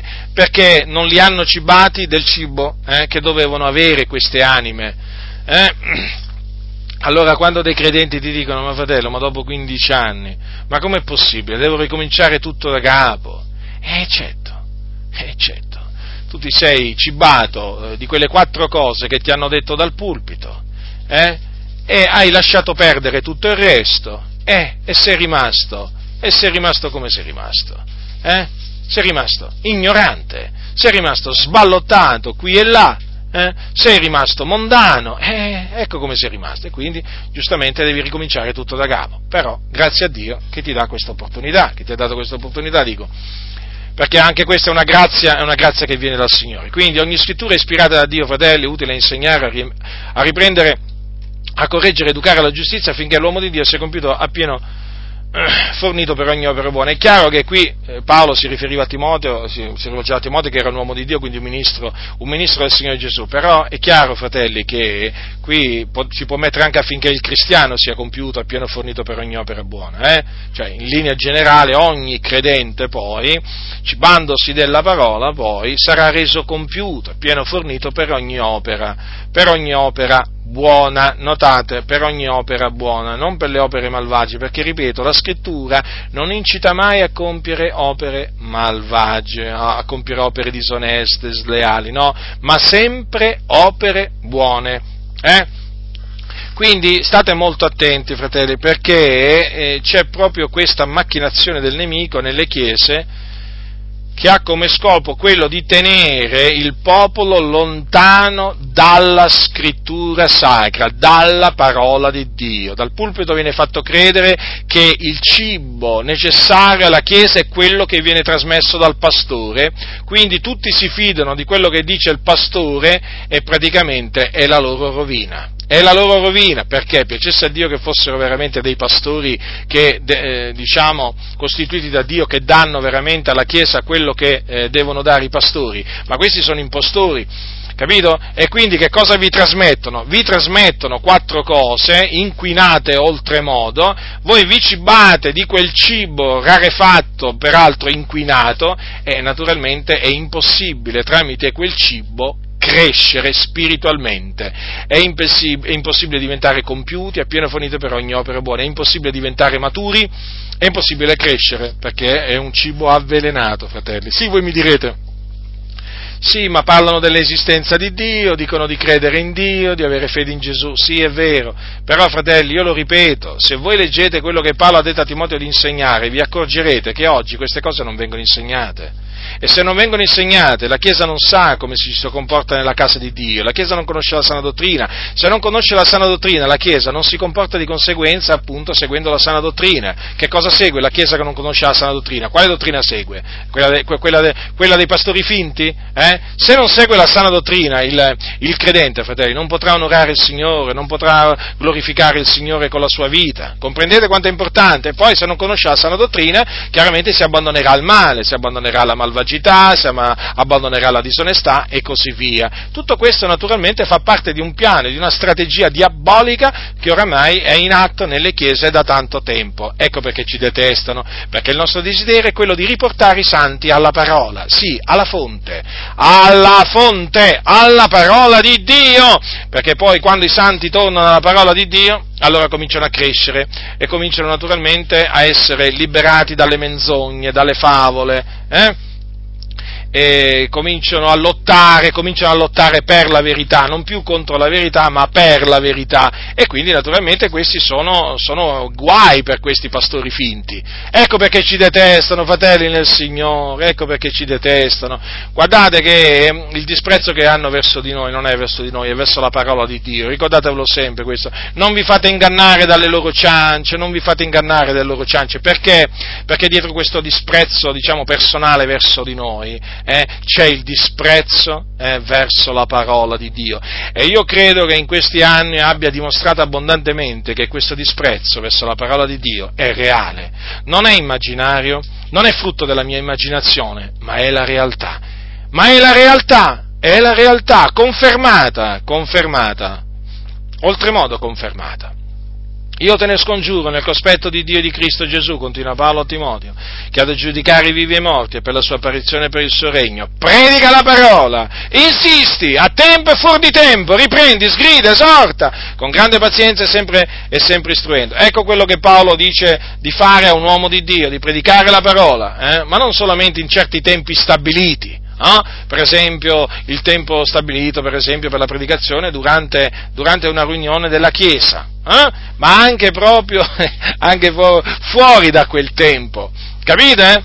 Se voi, se voi per esempio eh, leggete la vita dell'Apostolo Paolo, vi accorgerete che lui proprio predicava in tempo fuori di tempo, proprio ogni qualvolta ne aveva l'opportunità, ogni qualvolta ne aveva l'opportunità. Quindi un uomo di Dio, un uomo di Dio deve essere in grado di predicare la parola, deve essere, ehm, diciamo, disposto, deve essere pronto a predicare la parola, eh, e insistere, insistendo, eh, insistendo a tempo e fuori di tempo. Eh? Riprendere, eh, non solamente poi naturalmente eh, predicare la parola, ma anche riprendere, sgridare, esortare con grande pazienza, certo perché ci vuole veramente molta pazienza, sapete, nell'esortazione. E poi sempre istruendo, già, sempre traendo delle, delle, degli ammaestramenti anche dalle situazioni più, più, drammatiche, cercare sempre di ammaestrare il popolo del Signore, affinché il popolo del Signore capisca la differenza che c'è tra il bene e il male, capisca qual è la volontà di Dio, capisca come si deve comportare per glorificare il Signore, sempre istruendo. E già, perché verrà il tempo che non sopporteranno la sana dottrina. Avete capito quindi? Eh? C'è un tempo in cui non sopporteranno la sana dottrina, e quello è oggi, fratelli, non la sopportano la sana dottrina, eh, ma proprio non la sopportano. Avete mai sentito dire a qualcuno, oh io quella cosa non la sopporto, o dire io quella persona non la sopporto, no? Quante volte avete sentito, avete sentito, queste espressioni? Ecco, questi malvagi e gli impostori che ci sono in mezzo alla Chiesa, praticamente hanno un sentimento, diciamo, uguale verso la sana dottrina, non la sopportano. E voi lo vedete quando parlano, no? Eh, sono veramente insofferenti, non ce la fanno quando sentono parlare del velo, quando sentono parlare dell'ornamento esteriore convenevole a santità, addirittura quando sentono parlare bene della chioma, della chioma per la donna, naturalmente, eh, che è un onore, eh, uh, come si arrabbiano quando ci sentono dire che la donna non è permesso di insegnare insegnare come si vede che non sopportano la sana dottrina. Poi se ci sentono, se ci sentono quando ci sentono parlare contro, diciamo, eh, la, l'indossare bigiotteria da parte della donna, si vede proprio, non sopportano, non la sopportano. Quando poi gli parli di santificarsi, quando poi gli parli di santificarsi, no? Si, si avverte, si avverte proprio che loro non sopportano la sana dottrina, ma poi se ti sentono parlare contro il rubare, contro commettere fornicazione, contro l'adulterio, contro l'omosessualità, proprio tu lo avverti a pelle, una sensazione a pelle proprio, come si suol dire, tu lo avverti che questa gente proprio non la sopporta la sana dottrina, non la sopporta. Poi non parliamo dell'elezione. Quando ti sentono parlare dell'elezione sembra che tu stia, ti sia messo a bestemmiare. Poi se parli contro l'imposizione della decima, sapete cosa ti cominciano a dire? Ah, sei un avaro, tu insegna a non dare per l'opera del Signore, ma pensate un po' voi cosa devo sentirmi dire, ma pensate un po' voi cosa mi devo sentire dire, io insegno a non dare, a non dare per l'opera del Signore, ma come? Ma com'è possibile dire queste cose qua? Ma proprio bisogna essere proprio disonesti. E infatti sono disonesti. sono disonesti questi, che ci sono dei bugiardi proprio. Ma addirittura a Paolo gli attribuivano la massima facciamo il male onde ne venga il bene. Perciò qui oramai, ormai cioè, sono arrivati a dire che sono una spia del Vaticano, sul libro paga del Vaticano, fratelli del Signore, ma pensate un po' voi se non, se non si mettono a dire che io, che io, insegno a non dare per l'opera del Signore. Allora, quello che io insegno è a non dare agli impostori, quello che io insegno è a non dare ai servi di Mammona. Ecco, chiari, eh, volete che, che, per l'ennesima volta vi dica eh, che cosa insegno? Io insegno a non dare ai ladroni Ecco, ai ladroni, a quelli non bisogna dare niente, nemmeno un centesimo, eh?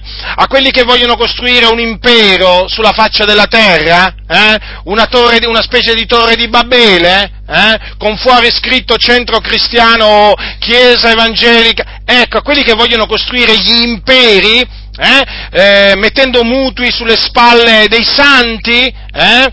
E magari poi chiedendo ad alcuni da fare da garante eh, con le loro case e i loro terreni, a questa gente non dovete dare nemmeno un centesimo. Sì, que- ma perché questa non è l'opera di Dio, non è l'opera del Signore, è l'opera di malfattori perché c'è un'opera di malfattori oggi che viene definita e spacciata per opera di Dio, ma non è opera di Dio, eh? Perché questa gente, se avessero a cuore veramente l'opera di Dio, edificherebbero la Chiesa, ammaestrerebbero i santi come li ammaestravano gli apostoli santi. E invece questi vogliono, non vogliono edificare i santi, vogliono edificare che cosa?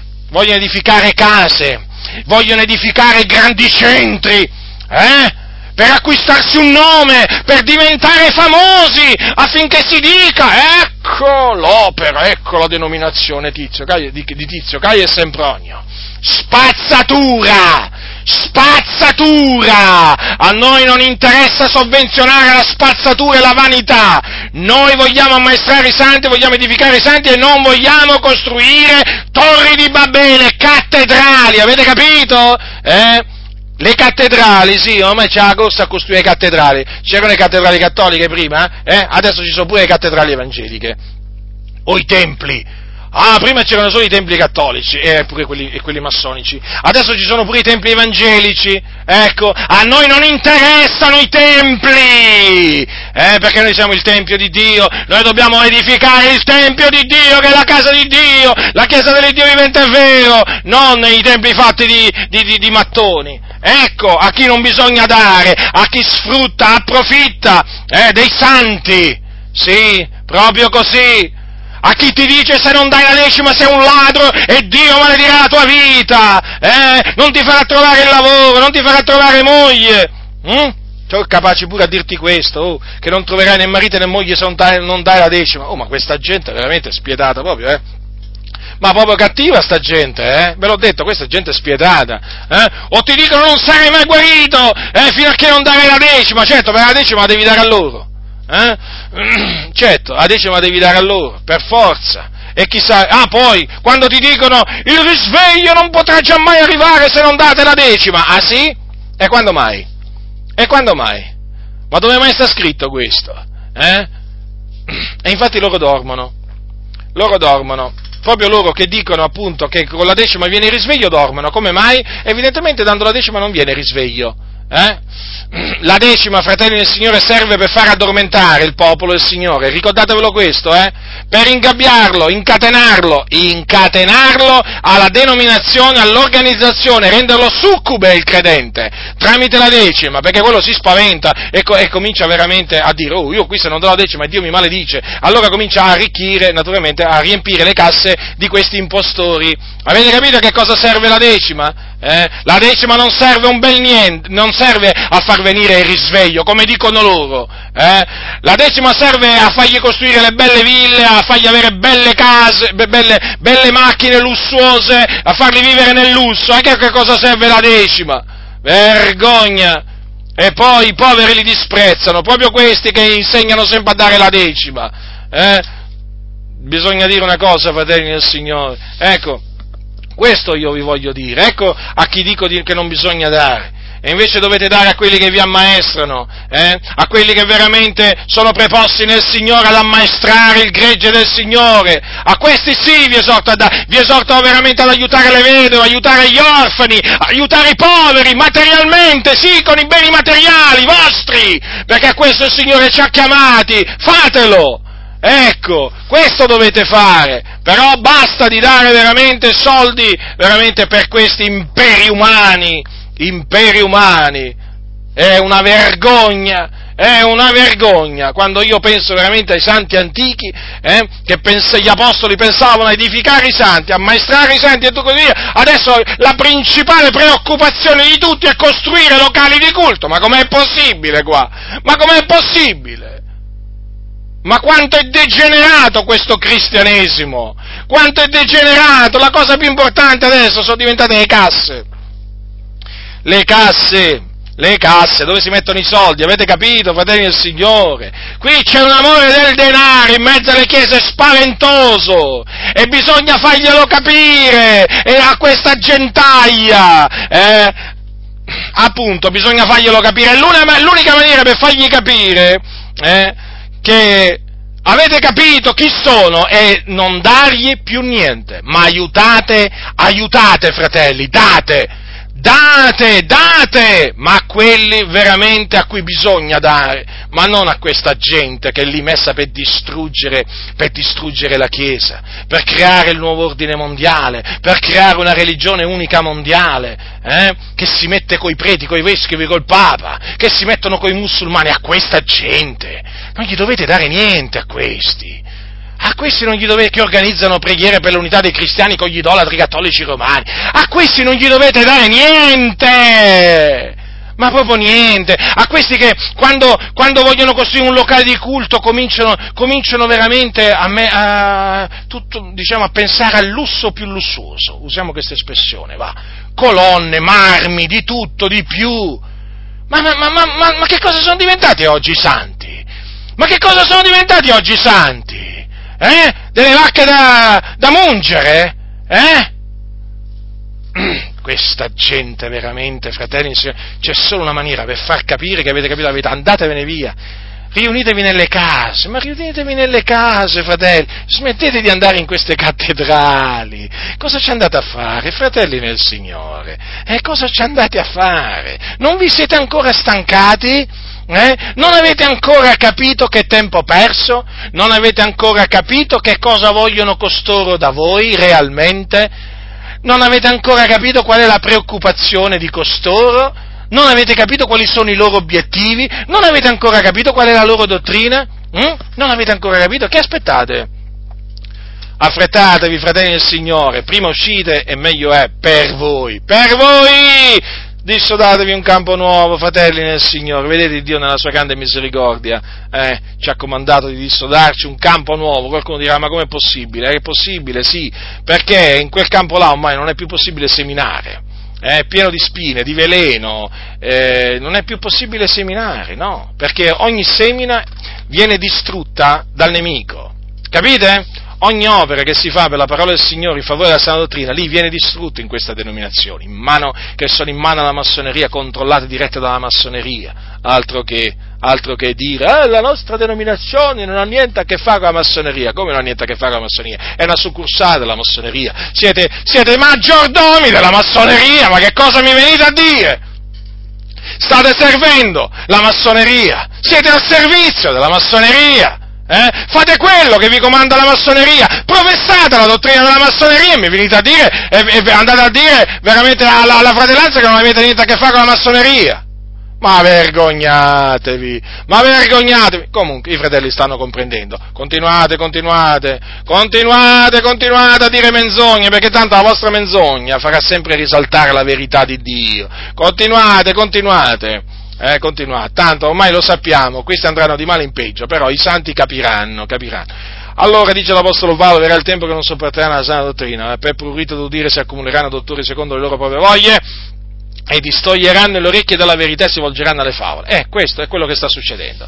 Questi qua non sopportano la sana dottrina, proprio per loro è fumo negli occhi, proprio gli dà un fastidio tremendo, tremendo, fratelli del Signore. Addirittura c'è stato un predicatore che uno gli ha detto, ma sai che Gesù era povero? Come si è arrabbiato? Mi, come è arrabbiato questo? Ma cosa stai dicendo? Tu non conosci la Bibbia? Come non conosci la Bibbia? Ma come Gesù allora cos'era? Eh, per questi era ricco. Era ricco per questi impostori che predicano il messaggio della prosperità, col messaggio diabolico che dice che Dio vuole che i santi siano ricchi materialmente e quindi devono arricchire, no? Addirittura hanno fatto diventare Gesù, sì sì, Gesù di Nazareth, l'hanno fatto diventare uno ricco ma proprio che viveva proprio nel lusso, eccetto. Quindi quando questi qua appena sentono dire che Gesù era povero si infuriano. Sì, ma sono degli impostori, capite che non seguono il Gesù della Bibbia? Ma quando è che lo capirete? Ma quando è che lascerete perdere Benny Hinn? Ma quando è che lascerete perdere questi impostori che vi, che vi, stanno veramente succhiando sempre soldi, soldi, soldi, vendendovi questo, vendendovi quell'altro? Ma ancora non l'avete capito? Ma ancora non l'avete capito chi sono questi? Eh? Ah, che tristezza, che tristezza. Questi non sopportano la sana dottrina, avete capito? E infatti per quello non insegnano la dottrina degli apostoli. Sono dei dottori secondo le loro proprie voglie, le, cioè le voglie praticamente del, dell'uditorio, no? l'uditorio che li va a ascoltare ha delle voglie, eh, delle concupiscenze e questi falsi questi falsi dottori praticamente soddisfano le concupiscenze di costoro, ma proprio come gliele soddisfano. Mm? E come? Raccontandogli le favole. Certo, non la verità. Infatti dice, distoglieranno le orecchie dalla verità e si volgeranno alle favole. Infatti quando li senti parlare, li senti parlare veramente, raccontano le favolette le favolette, le favolette non ti annunziano la verità questi, non ti annunziano la verità, infatti questi sono nella menzogna e rimangono nella menzogna, perché? Perché appunto non gli viene annunziata la verità, perché la verità rende liberi. Invece loro con le loro favole tengono incatenate le persone, così le possono spolpare, dissanguare. Avete capito? Ecco perché gli raccontano le favole, li seducono con queste favole, così possono naturalmente estorcergli tutto il denaro che vogliono. Eh? Ma Paolo dice, ma tu sei vigilante in ogni cosa, vedete? L'uomo di Dio deve essere vigilante, deve vegliare in ogni cosa, perché i pericoli sono tanti. Soffre afflizioni. Le afflizioni sono tante, come abbiamo visto, molte sono le afflizioni del giusto. Vedete che è un comandamento quello di soffrire afflizioni? Eh? Soffri afflizioni, gli ha detto. Eh? Quindi nessuno di coloro che sono preposti nel Signore eh, si scandalizzi, si meravigli quando soffre afflizioni. Sappia, sappia che deve soffrire afflizioni. Paolo gli ha detto soffri afflizioni. Vi ricordate in, in un altro punto quando dice anche soffri anche tu per l'Evangelo sorretto dalla potenza di Dio. Guardate che soffrire afflizioni a motivo dell'Evangelo, soffrire afflizioni a motivo della parola è un onore, è un privilegio, è una grazia che il Signore dona, sapete? Non è una cosa disonorevole. Beati quelli che soffrono veramente, perché proclamano la parola di Dio, perché proclamano la giustizia. Fa l'opera d'evangelista, quindi annunzia l'Evangelo, predica la croce, eh? fare l'opera d'evangelista, quindi annunziare l'Evangelo, l'Evangelo che è l'annunzio, il buon, il buon annuncio del, relativo al regno di Dio che concerne appunto nell'avvenuta morte espiatoria di Gesù Cristo, il figliolo di Dio, per i nostri peccati, nel suo seppellimento, nella sua resurrezione corporale avvenuta il terzo giorno a cagione della nostra giustificazione e naturalmente poi nelle sue, nelle sue apparizioni. Eh?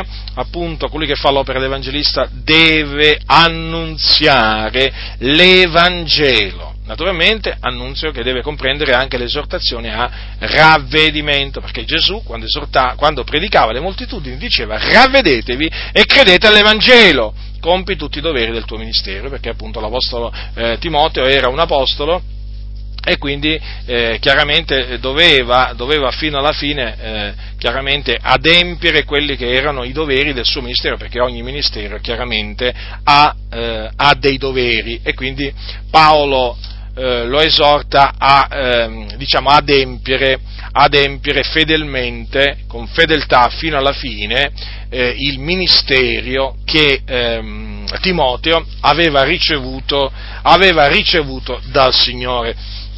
Dunque, vedete, fratelli del Signore, tempi difficili, sì, questi sono tempi difficili, eh, descritti molto bene dall'Apostolo, dall'Apostolo, Paolo, ma tempi in mezzo ai quali, eh, eh, in mezzo ai quali coloro che Dio ha chiamato a predicare l'Evangelo, a predicare la parola di Dio, si fanno sentire, si devono fare sentire, eh? si devono fare sentire in mezzo a questi tempi difficili, affinché la Chiesa sia scossa, affinché la Chiesa sia scossa dal torpore nel quale essa si trova, nel quale essa si trova, affinché veramente i santi siano liberati dal laccio degli uccellatori, affinché gli impostori siano svergognati, affinché la sana dottrina sia onorata, onorata, perché fratelli, la verità è questa, che la sana dottrina oggi è biasimata per colpa di empi che si sono intrusi fra noi. Allora, chi è stato preposto dal Signore deve predicare la sana dottrina, eh? la deve predicare la deve, e la deve difendere, e la deve difendere perché è sotto attacco. Basta considerare che non sopportano la sana dottrina, molti, se non la sopportano gli fanno la guerra, sapete, la contrastano, che abbiamo visto, abbiamo visto prima, no? che questi contrastano la verità, questi, di, questi uomini corrotti di mente. Quindi in mezzo a questi tempi difficili, eh, il Signore non ha abbandonato la sua Chiesa perché il Signore anche in mezzo a questi tempi difficili ha i suoi ministri. I suoi ministri che hanno a cuore il bene dei santi, che sono pronti a dare la loro vita eh, per i santi, che sono pronti veramente a soffrire per l'Evangelo della grazia, per la parola del Signore.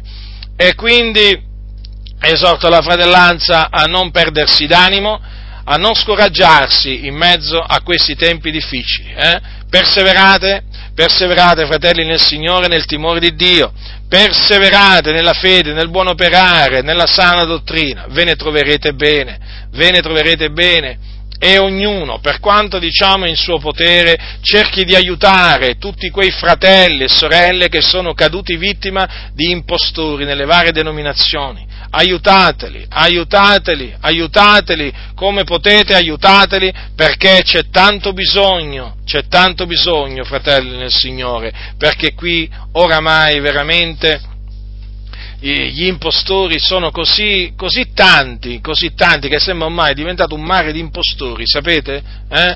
E che fa, stanno facendo tanto, tanto male. Quindi ognuno per conto suo si adoperi, si adoperi per il bene, il bene, dei, per il bene, dei, il bene dei fratelli. Quindi noi dobbiamo essere pienamente consapevoli che negli ultimi giorni, e questi sono gli ultimi giorni, verranno dei tempi difficili. E siamo, sì. Sono arrivati questi tempi difficili, voi lo vedete, fratelli nel Signore, quanto sono difficili. Hm? Vedete anche, in effetti, che la sana dottrina incontra molti, molti, oppositori, molti avversari, ma questo non ci fa desistere, questo non, non ci farà arrendere, questo assolutamente non farà sì che noi ci, ci, ci, fermiamo, andremo avanti con l'aiuto del Signore per appunto proclamare quello che il Signore ha comandato di predicare, quanto a me fino alla fine, con l'aiuto che, Signore, con l'aiuto che verrà dal Signore, con la sua grazia, vorrò appunto predicare, predicare la parola che il Signore mi ha chiamato a predicare. Continuerà a insistere a tempo e fuori di tempo, a riprendere, sgridare, esortare con grande pazienza e sempre istruendo eh, i santi, non curante, non curante, di quello appunto che succederà, non curante dei, dei nemici, dei nemici che mi farò, me ne sono fatti già tanti, me ne farò ancora, però il Signore questo mi ha ordinato di fare e questo voglio appunto portare a compimento. Eh, non sopportano la sana dottrina, io l'amo la sana dottrina e la difendo, perciò appunto continuerò a, dif- a proclamarla e a difenderla dagli attacchi, dagli attacchi degli, dei, dei, falsi dottori, eh? da quelli appunto che seguono, seguono le favole. Continuerò a vigilare, a vigilare affinché veramente la Chiesa, la Chiesa sia messa, sia messa in guardia si è messa in guardia dai tanti pericoli che esistono. E questo perché voglio appunto adempiere, adempiere il ministero che il Signore mi ha affidato nella sua, nella sua grande misericordia, nella sua grande bontà, nella sua grande fedeltà. Per il resto sia fatta la volontà, la volontà, del Signore, succeda quello che il Signore appunto ha deciso che succeda. Noi ringraziamo il Signore che fino ad ora, fino ad ora appunto eh, la nostra opera ha portato frutto, eh, il, Signore, il, Signore, è stato fedele, il Signore è tuttora fedele, manda ad effetto la sua parola, il Signore onora la sua parola e quindi siamo felici nel vedere che appunto eh, l'opera sta portando, sta portando frutto perché appunto il Signore è colui che fa crescere noi piantiamo o annaffiamo, dipende, eh? però ricordatevi sempre hm, che colui che fa crescere è Dio. Abbiate sempre fiducia in Dio perché è Lui che fa crescere la parola che viene seminata. Eh? Voi potete seminarla, potete annaffiarla, però alla fine colui che la fa crescere è Dio. E questo ci ricorda sempre che noi dobbiamo dare sempre la gloria a Dio. La gloria a Dio, non al seminatore, non al seminatore, eh? ma a colui che fa crescere il seme, che è Dio. La grazia del Signore nostro Gesù Cristo sia con tutti coloro che lo amano con purità incorrotta. Amen.